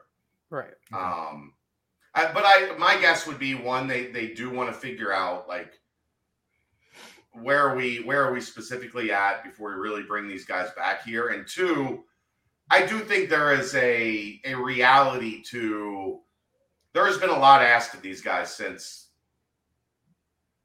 Luke Fickell left and scott satterfield was hired. Sure. and you had a lot to adjust to. There was a lot it was very demanding in terms of figuring out what was next adjusting to a new strength staff. Like you can do things a little bit different when there's six years of continuity. I think it might just be a situation of like, let's give these guys a mental, a mental break for a couple weeks because they are young dudes. They're not kids, but they are young dudes, and their brains have been through a shit ton of stuff since, you know, the middle of December to now. It's a fair point. Um, I I like your take on the kind of the staff trying to like root itself in and give themselves time to kind of digest, digest spring, digest where they're at with their players, um, go recruit, all that stuff. So I, I just think I, I don't know three and a half seems a little long to me. I think, but that, and, that correct me if I'm wrong, Ryan. Most of these guys will be on campus because Oh, school's they'll- not yeah, over yet. They'll be in the weight room every day. Yeah, they'll be doing their shit, but it's just like I was just kind of like the principle of it, like slated out that long. Like you know, guys are gonna be doing stuff and, doing their extra stuff, but I, I just, I was just a little shocked to hear something that long. I thought it was a little bit overkill, but you know, it's up to the players to make of it what they will, and I think we got a good core of guys that'll take care of business. I just don't know much about the coaches Maybe- though, so we have to see. Maybe a what- test, maybe a little test. Let's see what these guys are really all about. Yeah, let's see. We'll give them that three and a half week window, and we'll see if they're in here in a week. Yeah. Uh, The dude, saw- the dudes will be the dudes will be Yeah. there. Yeah, I was gonna say we saw the the defensive line pass that test real quickly in the winter, Yeah. sticking around and, and getting their workouts in. But uh, yeah, um, a lot happening. Obviously, Eh, in essence, it's it's truly building a roster, building you know a, a culture and establishment. Because this this first year, you know, it, it has a lot to do with you know what what you can establish and, and get going as as a staff and, and what you look at you know for your team going forward. So an important uh, next month i would say. And then of course we'll dive more into off-season workouts and everything. Hopefully get nico back on the pod and uh, keep it keep it rolling with uh with football. Um anything else on the old pigskin? Are we uh ready to dive into basketball real fast and then the mailbag no Go ahead. all good. All Just righty. me and you here, just hanging out. I think I think we have Chad. He's not muted, so he's he's around. But uh, I'm right here. quick I- quick paper dude. supply timestamp real fast. Uh, I'll, I'll time start. I've got it ready. Quick Paper Supply, your local and family owned restaurant supply company for all your non food products. Quick Paper services over 150 restaurants with weekly low minimum next day deliveries, providing a wide range of food service products from to go containers, cups, custom printed products, eco friendly, and much more. They also have cleaning and restroom supplies for all your janitorial needs. Call Nick at 513 470 2029 and reference Bearcats for 20% off your first month of purchases. Boom. Hooray! Thank you. Um, basketball. Jameel Reynolds official. Uh, I think was yeah the uh, Jeremiah Davenport commitment to Arkansas happened since we last talked. Uh, Mika Adams-Woods officially coming back for his final season next year. Um, a new name to track. A, a lot going on the basketball side of things. Uh, Chad, can can we touch on Estrada right now? Are you trying to to point people to the uh, to the board, or kind of what are you hearing as far as as Aaron Estrada goes?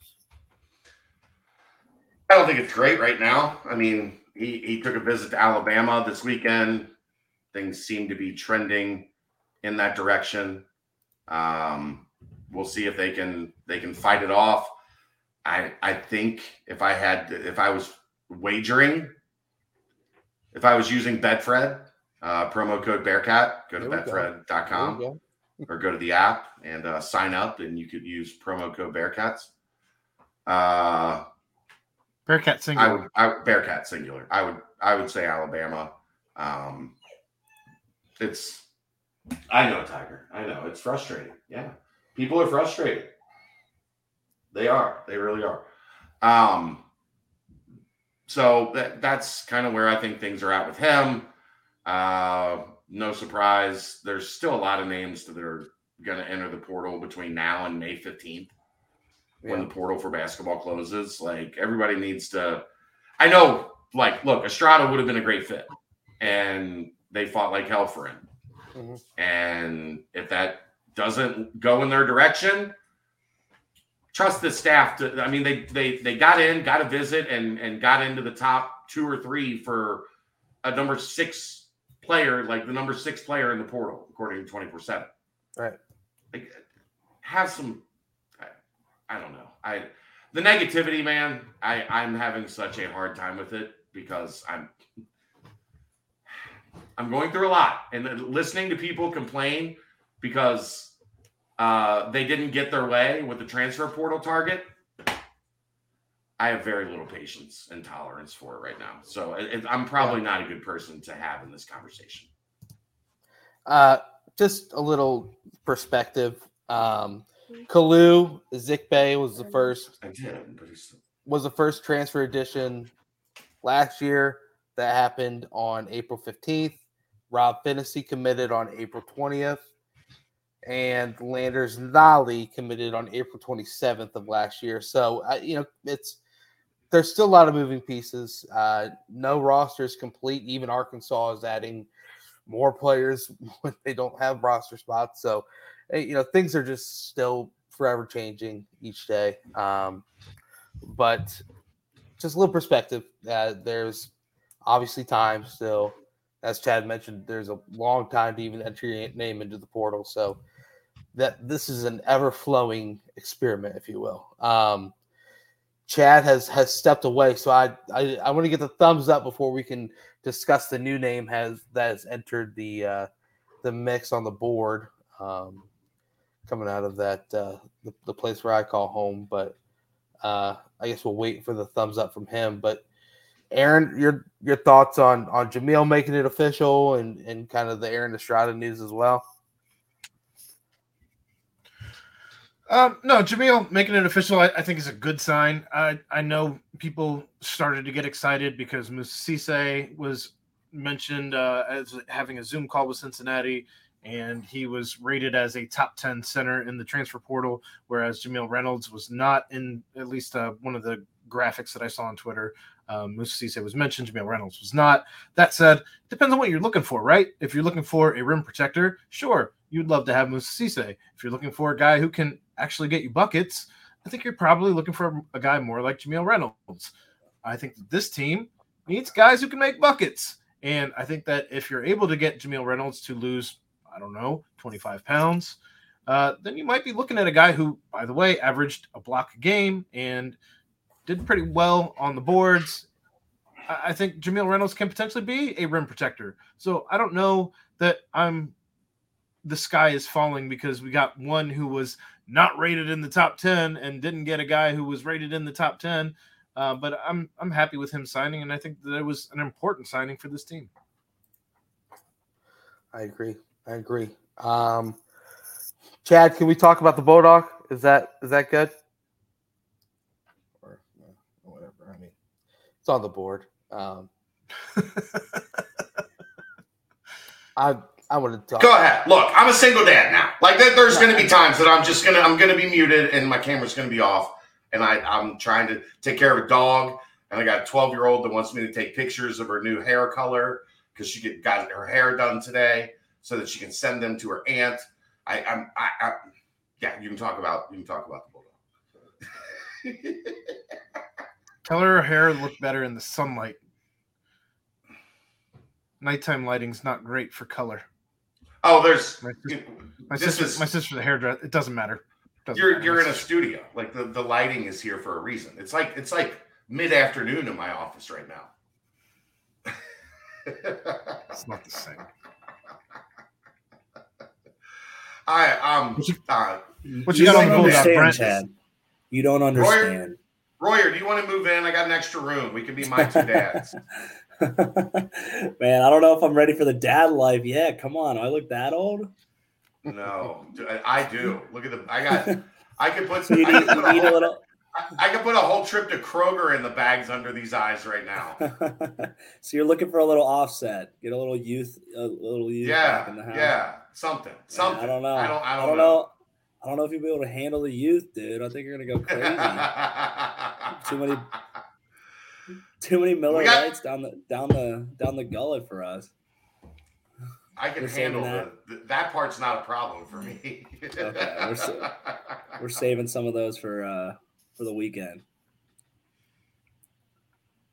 Never What you got on the mind. bulldog, Brent?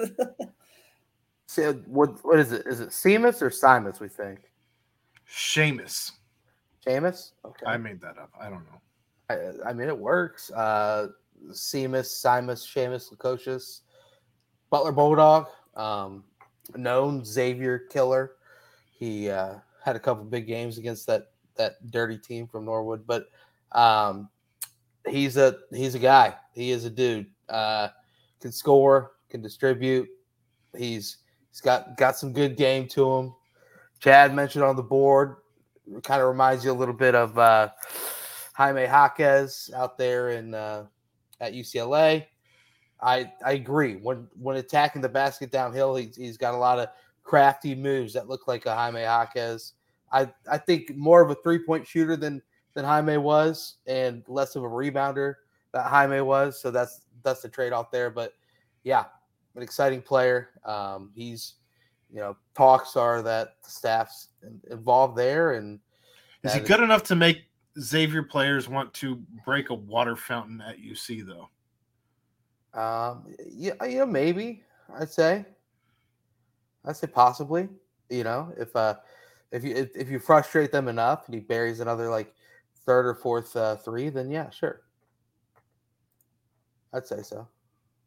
What do you think? Okay. I mean, uh, isn't that isn't that what what happened with Butler and Xavier, right? I I'm not privy to the to the story. It was like a decade ago. Yeah, they Xavier got mad. They lost to Butler. They broke their water fountain. Oh, uh, at at Hinkle. Yeah.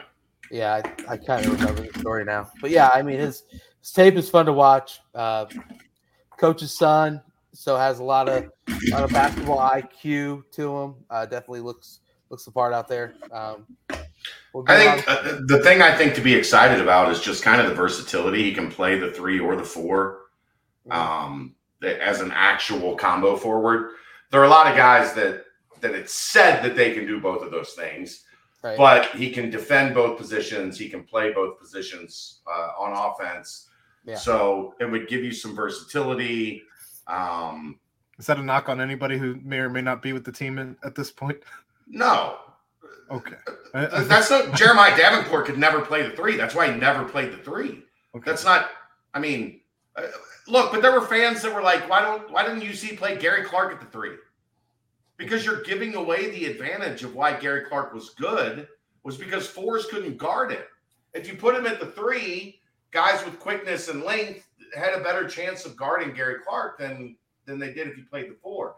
Right. This is a guy that can actually handle the ball, pass, shoot, play as a screener, play off of screens.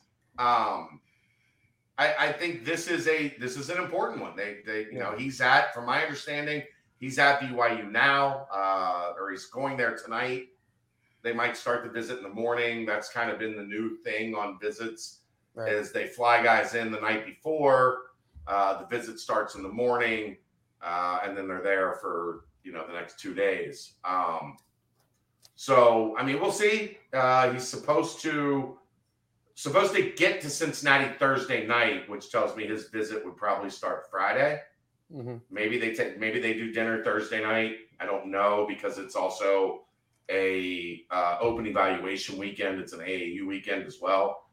Um, So I don't know the specifics of that yet. I'm working on that, but I know he's supposed to get here Thursday at some point in time. Um, so stay tuned for details on that. Uh, I, I think this is one that I'm not going to say it's more important than Estrada was, but I think it's just as important because it gives you that bigger wing that can hit shots, that can pass, that can can do a little bit of everything and be a Big 12 level starter. He was a Big East level starter and had a lot of success as a Big East level starter. That's an important guy for this program to be able to add in this transfer portal window. Uh, they they believe uh, Reynolds at 260 pounds, 255 pounds is a Big 12 level starter. If you add now you add this, now you've added two between the three, four, five positions. You've added two guys that you feel are starters at the Big 12 level. Then you would still need to go out and get a, a scorer, a guard. Hmm. You know, a, a, guy that can can put the ball on the deck and create space and make shots. Yeah. But if you get two of those three already in the fold, you you feel pretty good about having a whole summer to find that third guy. Yeah. I mean, Lukosius' tape is fun to watch. It's uh, very European. Um, it's, it's you know he's he's not gonna jump out of the gym and wow you with with that type of athleticism, but he's but got he that, he's got that basketball athleticism. Yeah, where he's in the right spots, you know, and and kind of just it's watch his tape. It's fun. Um, you know, it's interesting because I I think I think they passed on Rienk Mast. Yeah, because he was kind of a four-five combination of that. Right. I right. think they were looking for more of a three-four. Yeah. Combination of that, like right. the the guy with the skill. Yep. Yeah, and it, and some it, toughness. He had a huge huge step from his freshman to sophomore year at Butler too. So, so, also could be in line for another big jump. Another big jump, yeah, exactly. As a junior, yeah. By by the way, the Big East did win the national championship this year, so I don't know that you can say Big East versus Big Twelve ready is, is much of a difference at this point. Well, that I, I UConn was Big Twelve ready. I don't know that there were many other teams in the Big East that were. So I'd, I'd add that caveat. There weren't a lot of Adams Adama Sanogos in the Big Big East, other than Xavier. Xavier, Xavier did all right this year. Okay, good for them. Go hop on their podcast and talk about it. I'm, ju- I'm, I'm just saying, man. I'm just. I'm joking. You want, you, you want, me to call Rick and Paul Fritchner for you? We can, we can get you in on their network. Good on that.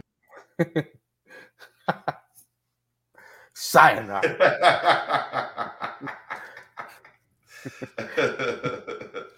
My only point is Big East versus Big 12. I wasn't even trying to bring them up, but you, well, uh, UConn was different. Well, there were two teams in. Talk about Creighton instead. There you go. Um, but yeah, it's uh, it'll be fun to see how that visit goes. Um, obviously, a guy that would would add a, a fun wrinkle to uh, to the team and uh, definitely play at a high level as well. So, um, yeah, anything more basketball wise, obviously it changes every single day. So uh, continue to track, continue to watch. Um, but if no one else has anything, we can timestamp and, and BBP mailbag it up. Quick Paper Supply provides mostly disposable restaurant supplies, so products like to-go containers, cups, pizza boxes, to-go bags, can liners, napkins, etc. They've been open since 2009 and are one of the largest minority-owned companies in the city. Call Nick 513-470-2029 and reference Bearcats for 20% off your first month of purchases. There you go. About a I don't know what I don't know what time our last time stamp was. We'll call it we'll call it 15. There you go.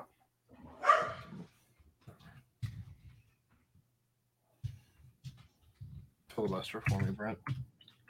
What's that? Filibuster for me. All righty. Phil, hey, hey, hey, Ryan, Mondays, they're tough, aren't they? How was your Monday at work today? Not too bad?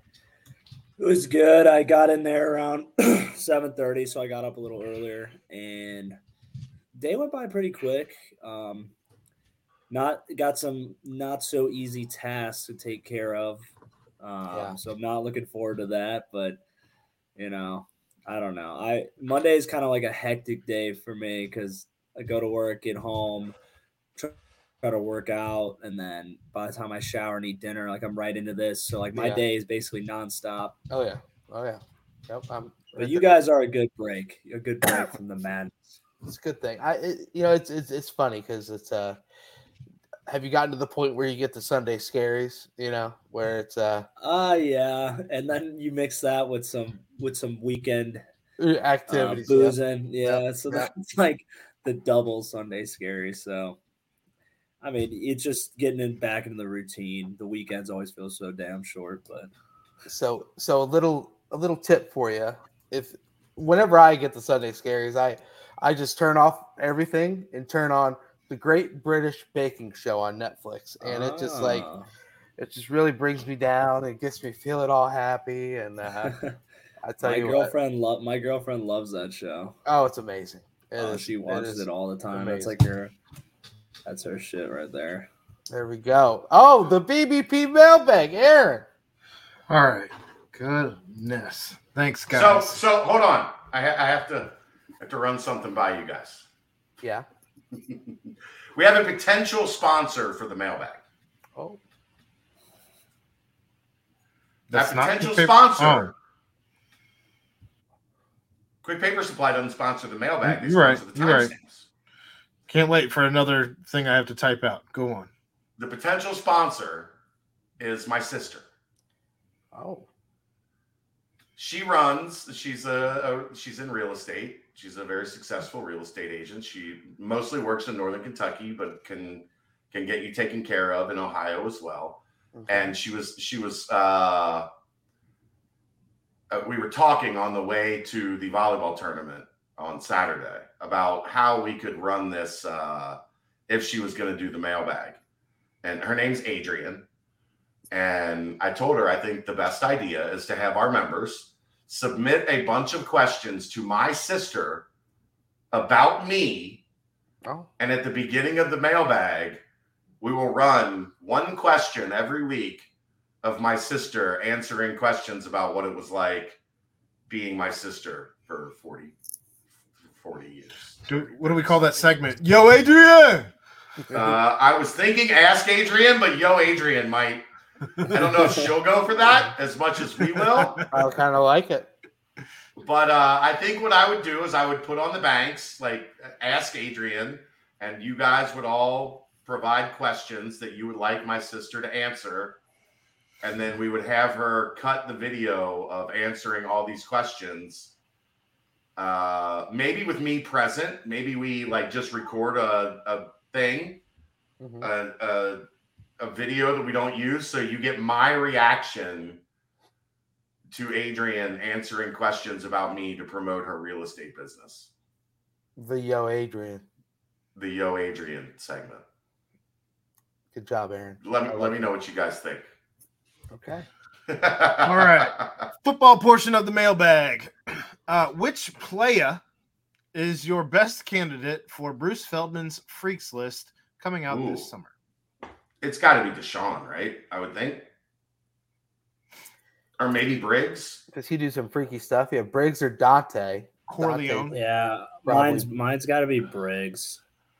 Yeah. Like he Just can the- bench press 225 like a hundred times, right? Like It's like for the freaks list, you gotta like be able to do like amazing feats of athleticism. Not that like we don't have guys that are athletic. It's just I don't know if we have like Deshaun I think- isn't doing anything insane. I think Corleone getting one pull up this uh, offseason is insane. Yeah, it's probably not going to get you on the freaks list. I mean, Agree to But, uh, disagree. that's such a funny thing that they put on the freaks. It's like one pull up. but That no, would Ni- spark some debate though. That'd be smart. You gotta you'll have a bunch of I can do one pull up. do it. Get up there. But no, I, dumbasses. Nico said both of them were pushing some serious weight. So I imagine you can you can set it out there. Say, look at this six foot two bowling ball and see how much weight he can push. you know, and and and then Bruce is like, yeah, that's a freak right there. That's a freak. All right. Uh, since there is now so much year to year roster churn, do you think there may be a move to have secret football scrimmages against other schools like basketball now does so teams are better prepared to start the season? I don't see it. I, I don't think that it's something. injury. Yeah, I don't think that it's something they're willing to really actually do.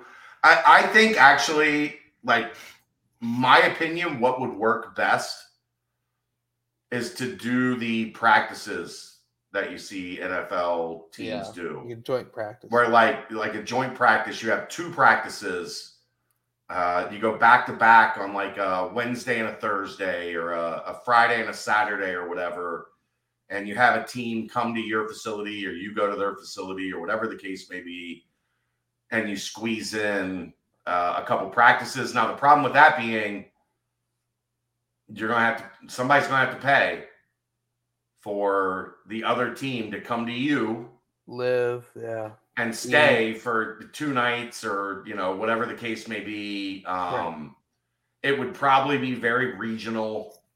Uh it would probably be coaches that know each other well. Hmm you know um i could see something like that working but i just don't know that they'd ever actually pull the trigger on allowing it Yeah, I think, i think it would work better in the spring we've seen people talk about it in the fall for camp yeah, I think teams are so regimented for camp that that would be really difficult. I think in the spring, like the middle of spring, like you know, two weeks ago, you have a Friday, Saturday joint practice.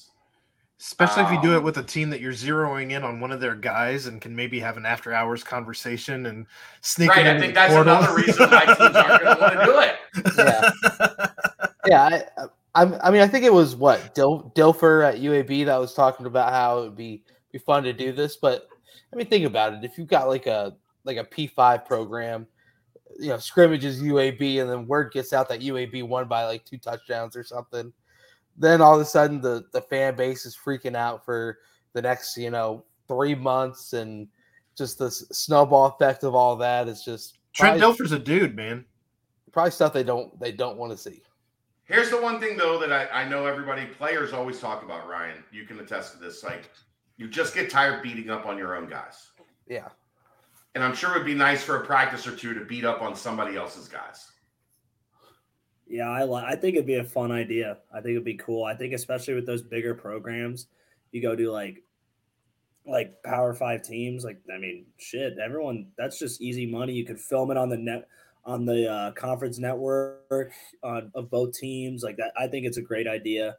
I think they got plenty of money. They might even make. They might even you know not lose as much as you'd think because they're going to be netting some money from the advertisements. make make it one of uh, those yeah. fundraiser things that This Yeah. is this is how you get Miami off the schedule, right? You do what? Huh? You, you scrimmage them. You, sc- Huh? you, you practice them. you gotta you gotta keep playing the Red Hawks, man. That's too good of a rivalry. keep keep the streak going. You don't want to you don't want to randomly be like, yeah, so we sat half our starters in the scrimmage against Miami, and they, You mean like And you mean like Miami does to they- Cincinnati? And and they're saying they won by like one on a last second field goal. It didn't happen, chance. but uh, Anyway. I don't know. We'll see. Uh, we all know wide receiver needs depth. Are we okay with the starters, or will the portal need to address that in addition to just adding depth players? I think we've covered that question in depth already Yeah. throughout this podcast. Uh, the staff landed Wheelock and Grover, which was a great start to securing the state of Cincinnati. What other top 50 2024 Ohio football prospects is Cincinnati recruiting right now? Who of the group do you feel has a high probability of joining Cincy's 2024 class? we, we've talked about Gavin Grover's quarterback.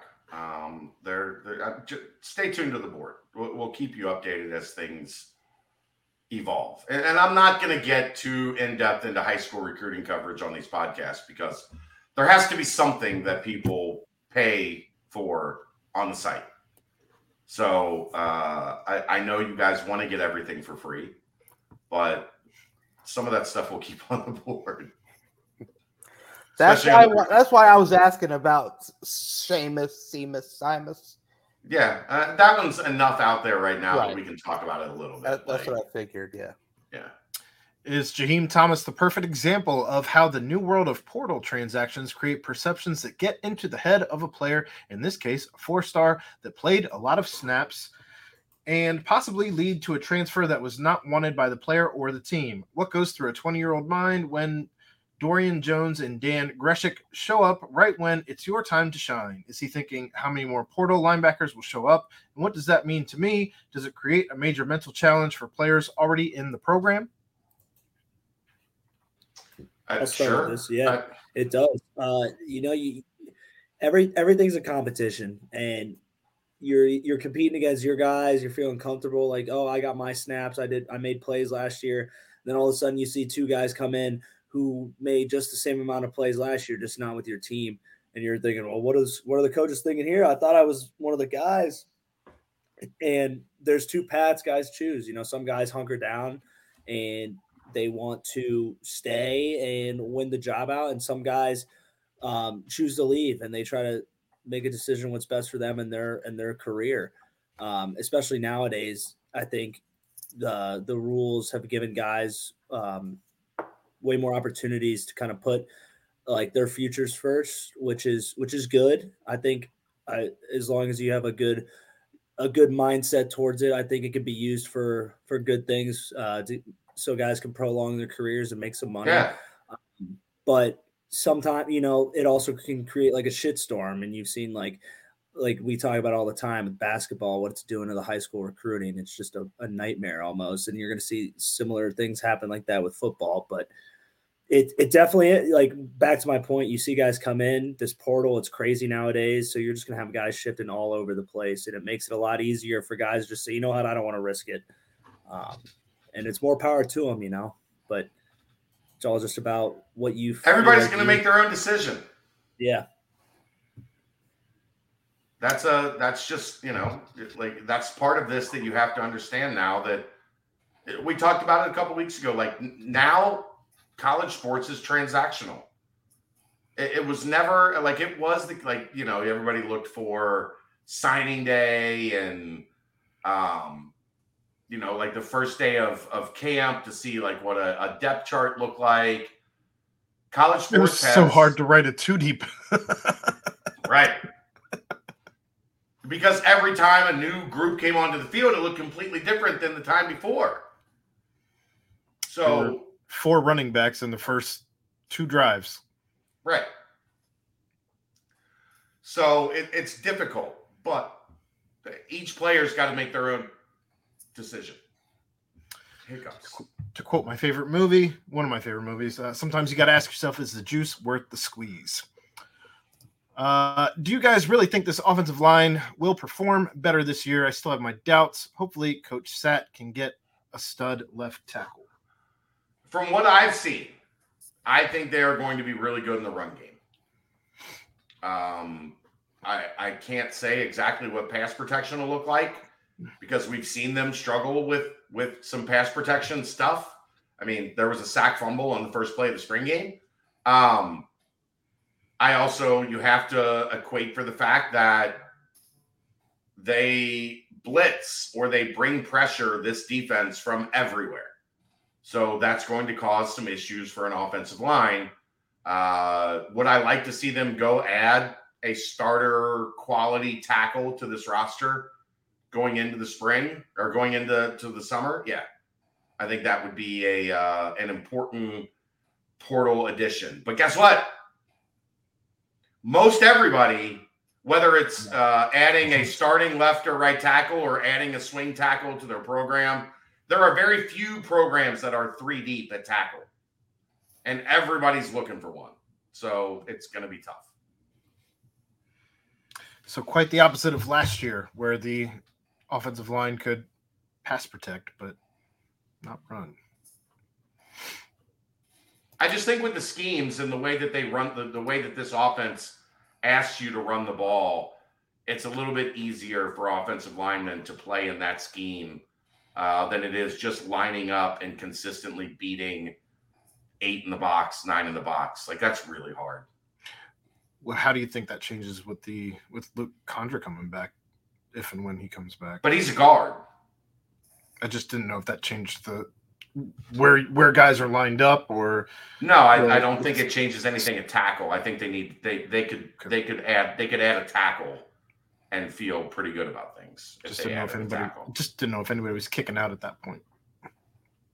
I don't think so. I don't think there's I don't think they have any guards that I could see sliding out to tackle like as things currently stand. They're not hiding a Lorenz Metz at guard that can No, go bulldoze at tackle. I don't think so. I don't think so. All right. I've never heard this specifically.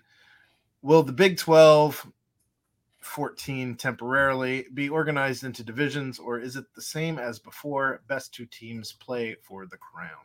I have not heard that they're going to divisions. I would expect that they. I mean, I would think if if they were going to division, the, the schedules are announced, right? I think I think everyone's going away from divisions across the country. Yeah. Like, look, if there were divisions, we would know the, the, the schedule's out.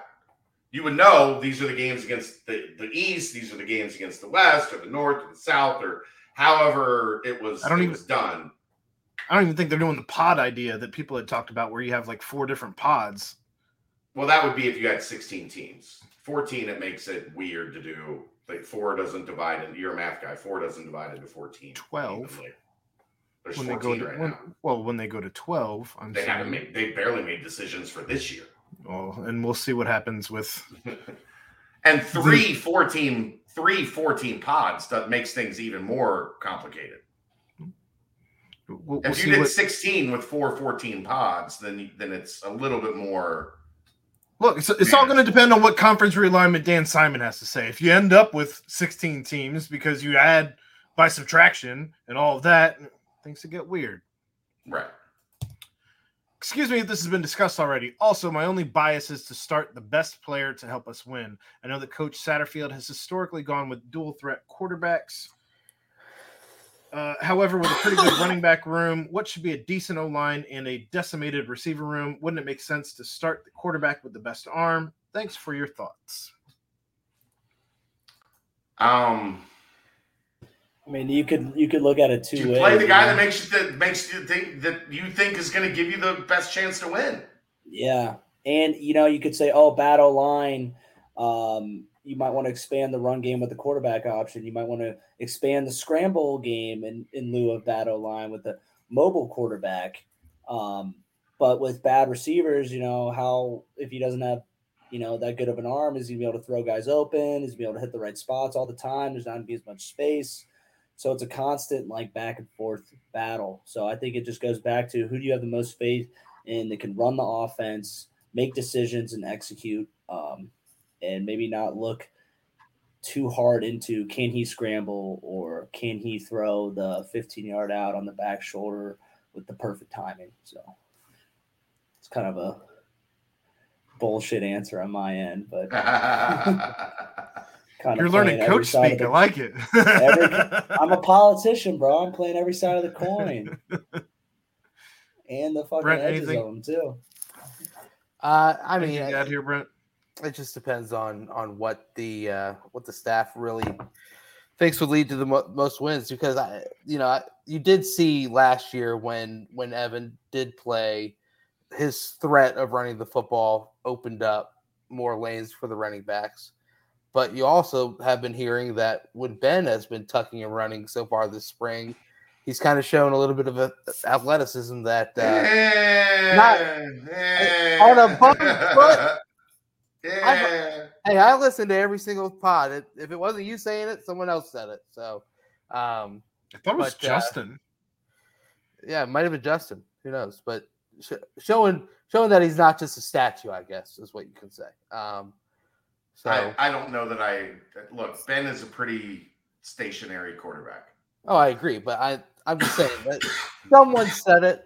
I'm just reiterating it here. So, um, but yeah, I I mean having the threat of a dual threat quarterback I don't even think Royer, who's one of his best friends, would say Ben getting out of the pocket is a good idea.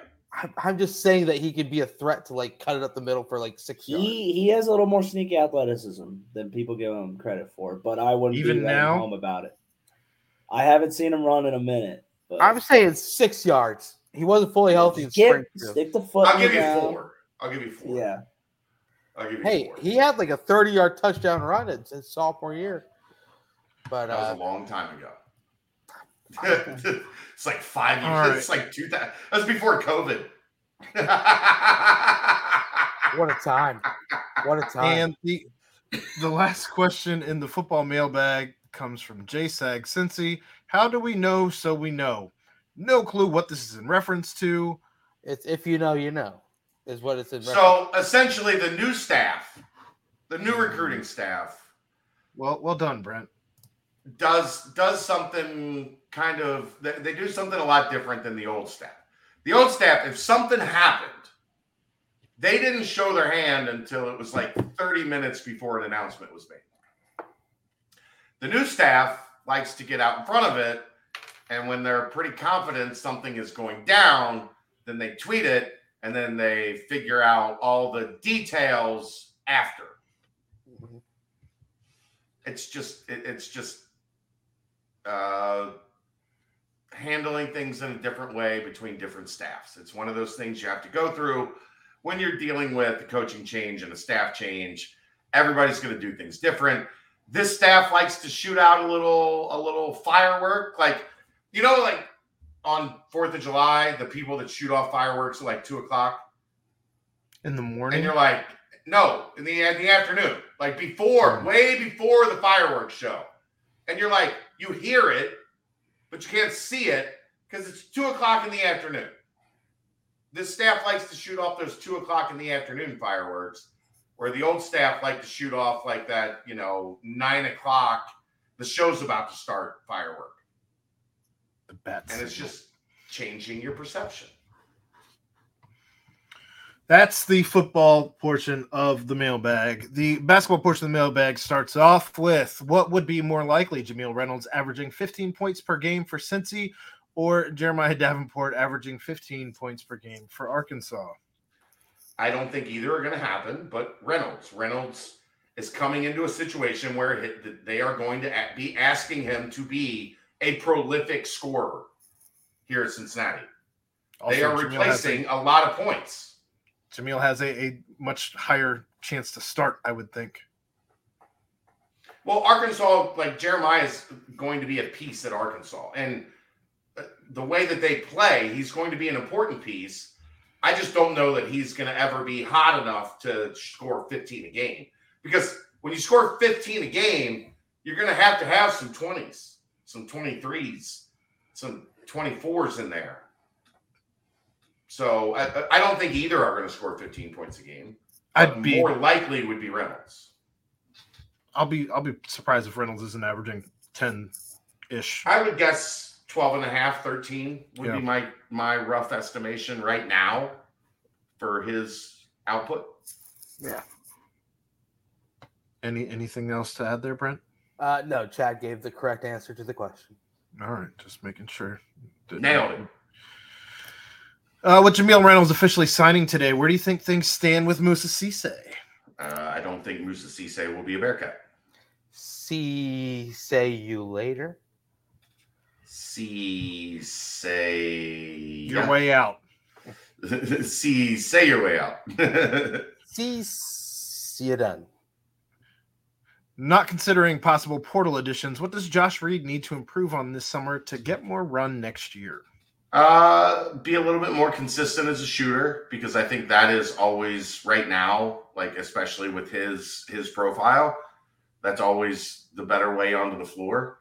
So if the season opens up and Josh, you know, is hitting forty two percent from three, that's Okay. going to give him a lot more opportunity to increase his role. Hard to Um, keep a kid off the floor is shooting 42%. and rebound. And I think that's the other thing is like if he can continue to show he can rebound from that combo forward spot, shoot, rebound, be reliable on defense. You don't have to be great on defense. If you do those three things, laugh, you cry. I a little Jimmy V action there for you. If you do if you do those three things, those three things, you're going to be on the floor a lot because if you're reliable in those three areas, you're steady on defense, You rebound the basketball, you shoot the basketball. It, coaches are going to have a hard time keeping you uh, on the bench. Brent, I have another thought. I'm curious if you have the same thought I have. But tell me what your thoughts are on Josh Reed. Oh, you, oh, um, I mean, yeah, I agree. His his shot was was on early in the year, and then it, it really was was off at the end of the year. Um, he was missing bad. Yeah, he was missing bad. pretty bad. Um, I've seen a lot of people kind of put put a comparison of of uh, Jermaine Sanders for him. Um, I I mean, if if if he can provide help on the on the glass, rebounding, and kind of fit that that role of knocking down open threes to to space the court as well. Because I mean, look at the bigs on the roster. That's a lot of clogging the paint unless you know Vic kind of does take that next step and learns to step out and hit mid range and even out out to the three point line, like Wes has mentioned numerous times. Um, that's going to be a pretty clogged lane. So it, when Reed is on the court, you can't have you've got to make sure that he has the defenders at least respecting the shot. So I agree with Chad again. Um, I think getting that consistent jumper down is uh, the the biggest thing that he needs to improve this summer. I think that he needs to improve his confidence. Um, so I, would like to see him involved in a summer league of some sort. Um, and I also think that I'd like to see him just hit the weight room with the Monster Factory super hard, um, and come come back either having put some weight on or just come back chiseled.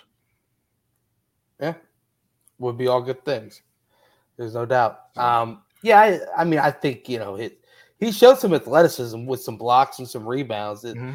it, his offense doesn't really show too much athleticism, but I, I mean, I, I think if he's knocking down that shot, it'll just open up things so much more on the offensive side. I think he's got pretty good defense. He's got good instincts, good help side defense. Um, just you know, gotta minutes got to be effective out there, and spacing will be something to watch out for too. Uh, what's the cutoff date for players entering the portal, or is there one? I think for football, it's the end of the month. Are we still in football? This is basketball. This is basketball. Basketball. Um, I think it's May 15th. I think it's like a 45 day window for basketball. I, I need to double check that. It's either the end of the month or the middle of May. I'm not sure which. So my, my brain doesn't work. Wait, wait to see. Pat can dunk. It's one of those two. I'll put it on the board. I'm sorry. All right. All good. That is the basketball portion of the mailbag. And wrapping it up with the banks portion of the mailbag. Good evening, gents. Favorite Chinese dish? General's chicken. General Tso's? Yeah, General. Well, a lot of places just call it General. Maybe they're like, gen, but General General Tso's chicken uh, appetizer is uh, crab rangoon. Those are solid. That's my two. Brent? Kelly, I'll answer for Kelly, and it's not Chinese, but Kelly was uh, chicken pad thai okay. and egg drop soup. Boom. Um, I love General Tso's as well, and I love like I love little egg rolls, man. Give me some egg rolls. Give me some what else? The, the what do you dip? Are you do you dip egg rolls? Are you uh duck like, sauce? Uh, Kelly and Kelsey like the spicy mustard for the egg rolls. Nah, I never tried that. That sounds good. Yeah. Uh, Chad, May 11th is what I'm reading for because it's a new 60 day window, which okay, I guess is right there with what you were saying still. But May 11th yeah. is what I'm reading. Um, I'd go. Uh, I like a good, you know, fried rice, whether it's shrimp, chicken, uh, but it's got to be good. There's this Thai place that has really, I, I, know it's not Chinese, but I mean, it's, I, I don't know, but it's really it's good Asian. fried rice. It's Asian. Yeah, it's really good fried rice. Um, Do you ever have pineapple fried rice? The, the they have that too. Rice, that's really good. I tried the crab fried rice. Don't don't get that. Don't do that. Don't get don't that. Do that. That's not. Do not got any good Chinese places around? Uh, oh yeah, my side of town. Uh, your side of town, I don't know, but but I have the best Chinese place in in Greater Cincinnati, and it's Amar Kung Fu Chu Amerasia in Covington. Where is it? Covington, oh, right so in the heart of like me. downtown. Yeah, that's the spot. Amerasia. Amerasia. All right. I like uh, moo shu pork. I think that's actually really good. Um, and if it's not that, because some places don't actually have that, uh, then I'm going actually General Tso's as well. Um, and I get two appetizers because I'm a fat kid when it comes to Chinese and egg rolls and dumplings. Give me some. It doesn't matter steamed or dumplings. oh, dude, steamed or pan fried. I prefer steamed, but if you got a pan fried, I'm not going to say no. Give me I'll I'll dumplings. hammer some steamed dumplings. Oh, Oh, yeah. yeah. we had it last night. Rangoon. You're not crab rangoon guys. oh, I'm I, I I love crab rangoon too. I hammer eat- crab rangoon. I'll eat crab rangoon. I'm not ordering crab rangoon. I'm ordering fair. dumplings. If I'm I order dumplings. crab I'm rangoon, you'll have egg one of mine. Yeah, for sure. But I'm not. I'm not ordering an order of crab rangoon. I'm ordering. Last night I ordered General Tso's, two egg rolls, and dumplings. Because again, Are you guys? You, uh, you, you eat all that, man? You, you no, hell no. I I had so much General Tso's left, but I did get through half an order of dumplings and my two egg rolls. There is Yeah. a place right by my. There's a place right by my house. I can be there in like four minutes. Has maybe one of the best uh, Chinese restaurant names in history. Walk and roll. oh yeah. so, so then and look, look, this place, no lie, this place is like it takes me. I could listen to one song on the radio and be there. I will order it as I'm pulling out of my driveway, and as I'm pulling into the place, they are putting it in the bag and putting it on the counter for me. but is it It good? is, yeah, it's good, and it's, Is the it's convenience weigh a lot into that though? no, it's actually like I would get it. Yeah. if I had to call 10 minutes ahead. It's just that I know with that place, if I call as I'm pulling out of my driveway, they will have it when I pull in and walk They into the restaurant. They'll be They putting it don't in the mess bag. around over there, man. No, it's that place, and and they're Business. busy. They're busy. But whatever they do in the back of that place, they got shit ready to go, and it's good. it's not There you it's not Amerasia good, but it's really good. All right. All right, All right, here we go. sprinkles or no sprinkles on your ice cream? I'm a no I'm not sprinkles, sprinkles guy. guy. Yeah, I'm not Yeah, me either. Nah, I'll pass. Uh, pick your poison: 12 hour layover in Newark or swimming for 15 minutes in the Licking River. Uh, 12 hours in Newark. Newark, New Jersey. Yes. what is, I don't even know what the Licking River is. So you know that river right that comes off of the Ohio River, right, like right in Oh, northern yeah. Kentucky. Yeah, right Yeah, by that. where Covington on your way to Yeah. Covington. Mm-hmm. Yeah, Yeah. between Covington and Newport is the Licking River. Yeah, Oh my Christ. Yeah. yeah. I'm, gonna, I'm gonna hang out in the Newark Airport for like you can make that 36 hours, and I would still pick the Newark Airport. At the end of the day, you're probably either coming from somewhere cool or going Right, somewhere cool if you're in Newark. Yeah. There's nothing good that comes of being in the, The Licking, Licking River, River. other other than you probably need to be tested for tetanus afterwards. So, so do you guys remember? God, it was probably 15 years ago. Some dude lost a bet at the Reds game. The Reds were losing to the Brewers. They came back and they won late. And this dude backstroked the Ohio River from the Red Stadium to Northern Kentucky. And he got arrested like the cops were waiting for him on the other side. Why? He lost a bet. He was like, if the but Reds come back and win this game, you can't do that, man. You can't just What? You can't just backstroke the Ohio River at like eleven o'clock at night on a Tuesday. Sir, is there a curfew for the Ohio River? uh, I don't think you can just swim the Ohio. Like I don't think you can just swim the Ohio. River. They don't have signs up that say like you can't go swimming in the Ohio River. I mean, enter at your own risk, sure, but Anyhow, that was my that was my buddy Eddie, and they showed like on the video like that night they showed him getting out of the water. We were all like, "Yep, that." We called him Crazy Eddie. What a legend. he he literally like he was there with his buddies and he was like if the reds win this game i'm swimming back to kentucky Does he And do a he radio did. show with Tracy? no that's a different that's a, That's a different crazy Eddie. it's a different eddie similar but different uh, thanks. At least in the 12 hour layover, you can find a bar and get. i think dinner. they're like somebody said i think you can gamble in the newark airport Well, then, yeah, that's, Shit. that's a no With a- with a- brainer. With a 12 hour layover, you could go take in a Knicks game, right? Like, I mean, that's that's a long layover. and Yeah. newark's right there like yeah Right. you can do a lot newark sucks newark but i mean there's plenty to do in 12 You're around a hours lot. Yeah. You can go get like you can go get pizza like in in Brooklyn. Go see the Statue of Liberty for. right. What if you can't leave though? Go to scores. What's There you that, The strip club Moving on. Yeah, yeah, it is. in the Look. airport. No, in the airport.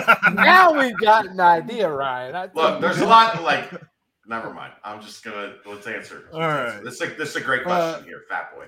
So th- thanks, thanks, skins as always. Uh, you were in your car tooling down the road when one of your favorite songs comes on. You turn the volume up and really get into it. If you are not careful, uh, you look down and see that you're magically doing 90 miles an hour. Thus, you are listening to a 90 miles per hour song. Best 90 miles per hour song. So many for me, including "Kickstart My Heart" by Motley Crue. Yours, Go Bearcats. Killing in the name, Rage Against the Machine. Ooh. You like that one, or do you like uh, Bulls on Parade more? Uh, look, when we get to the "fuck you, I won't do what they tell me" part, Yeah. like I'm going. Dun it, dun. That's so good. I'm going 90. I might be going 95 at that point. Ooh. That was mm. that. So I'm so old that that came out when I was in high school, and Oh, I I'm would sure time up. I would time up that song to when I would race. So I would be listening to that in the like when you know when you like they it's your your turn to race and you're in the starting blocks and you're practicing and you're getting ready to run the race and all I have in my headphones is "fuck you, I won't do what you tell me." And Don't yeah, you die, justify. right, so yeah, killing in the name, 95 miles an hour down the expressway. That's easy number one for me. Um, I'll tell you, I'll, I'll give you number two in a minute. I've got a backwards red hat on, so this seems fitting. Fred Durst. Break stuff by Limp Bizkit. Mine's got to be Again- Bulls on Parade. That's Like fin- uh, Copy yeah, I Chad mean, with. Rage. Wait, or Okay. uh, wait, wait, wait. The fucking what is it called? The song they would play every time the the threes went out at practice. Oh, I gotta think of the name. It's like uh, just like a death metal that like I forget it. Hold on. I, I, I do have a number two, uh, and this is one like you got to be pretty hardcore '90s to know where I'm going here. Uh, but Primus, here come the bastards.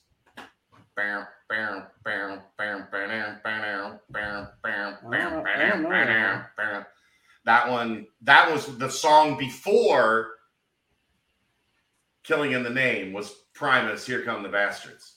So those those are my two, and they always will be because when they just take me back to fast. Yeah. Jeffrey Inman agrees. Um, I've got a uh, a story.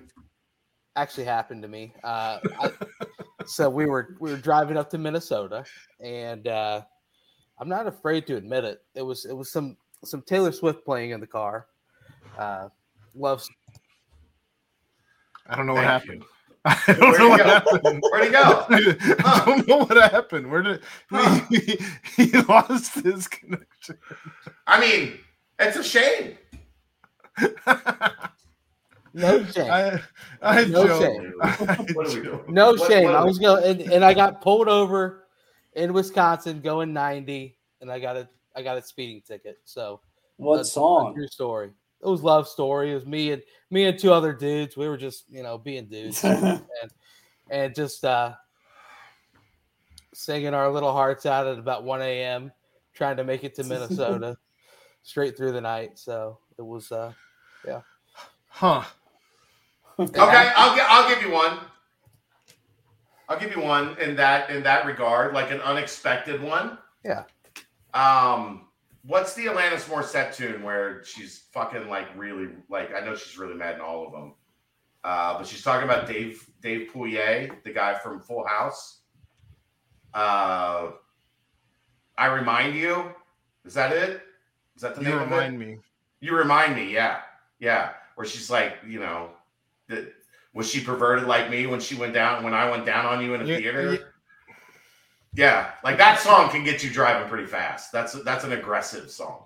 And I will say, I will say, maybe the most surprising concert I've ever been to was Alanis Morissette. She was awesome. Like when she opened up for somebody, I was working in radio at the time. I was working concerts. I think I've told this story before. If I haven't, I'm gonna tell it again. I was working, I think it was um Barenaked Ladies. I had to work a Barenaked Ladies concert and Alanis Morissette opened. And I didn't want to be there. Like I don't like the Barenaked Ladies. But once you're in the venue, you can't leave until the concert's over because you got a van parked and you're not allowed to drive over people apparently on your way out. Um, so you had to stay. So we had to stay for this concert. And Kelly and I were both there. Um, she came with me that day, and Alanis Morissette knocked our dicks off. She was so good. She was so fucking good. Um, and then the Barenaked Lady sucked. But like the most maybe the most surprised I ever was at a concert was when that that set ended. Everybody that was around us looked at each other like, holy shit. That was really fucking good. Uh, so yeah, you remind me, Alanis Morissette. You might you might end up doing 90. All right. That's a great Uh, question, Fat Boy. I agree. And last question. Uh, what is a more idiotic statement? Barstool Apparel announcement this week on Twitter, or Aaron stating it will be easier to watch his toddler when she starts moving. By the way, her moving, not hard. It's fine. She actually is cool coming to me, hanging out with me, like all of that. Uh, it's, the, it's the screaming. It's the screaming that's not fun. Is she climbing? Uh, she's she's couch surfing. That's not what I asked. That's a good try to get it. Not- she's not climbing. That I said, I start- said when she start. I, I said when she started moving, and right now, I mean, we got a gate up. We got two gates up actually, and everything's we, just, copacetic. we just keep her in a cage. It's fine. I mean, I, I'm in the cage too. Like, and the dog's pissed because the dog's like, "How do I get out of this thing?" Like, it's fine. uh, I mean, the barstool thing is not idiotic because, like, it's look, it is what it is. I can't say I've got a no comment this conversation, but it is what it is. Like everybody tries in this in this society to be right 1st Uh, you know, I, I I don't I don't believe Aaron. I think it's more difficult that she's moving than when she was just laying on a blanket in the middle of the floor because I'm a dad. I've been through this. Like when they're laying on a blanket in the middle of the floor, it's pretty easy. I, I disagree. She's she's far more like, um, she she she finds things to do for herself instead of me having to be the sole source of entertainment. She also sees the TV now, and she's paying attention to the TV now. Like these are I things guess- that are happening. I guess I'm a lot more entertaining than you. Well, My kid was just entertaining. You're a cartoon. I would not disagree.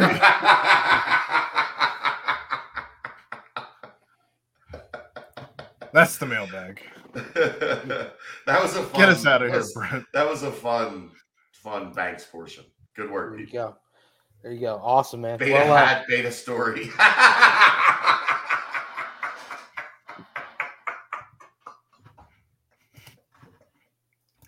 he, ain't, he ain't lying. oh, I needed this so bad tonight, fellas. So bad. Well, good, good show. Uh, so mad. I'm not mad at all. the hat's actually a pretty cool hat. Uh, story's definitely beta though, no doubt. Uh, but hey, special thanks to The Dave white hat.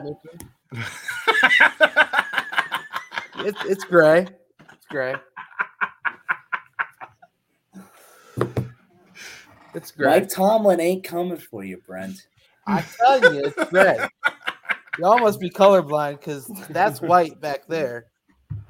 You know, It you had, know how it had to since be. my cheeks hurt from laughing? It's been a while. That's white. Oh my god. That sucker's gray. But yeah, nah, Yeah, yeah.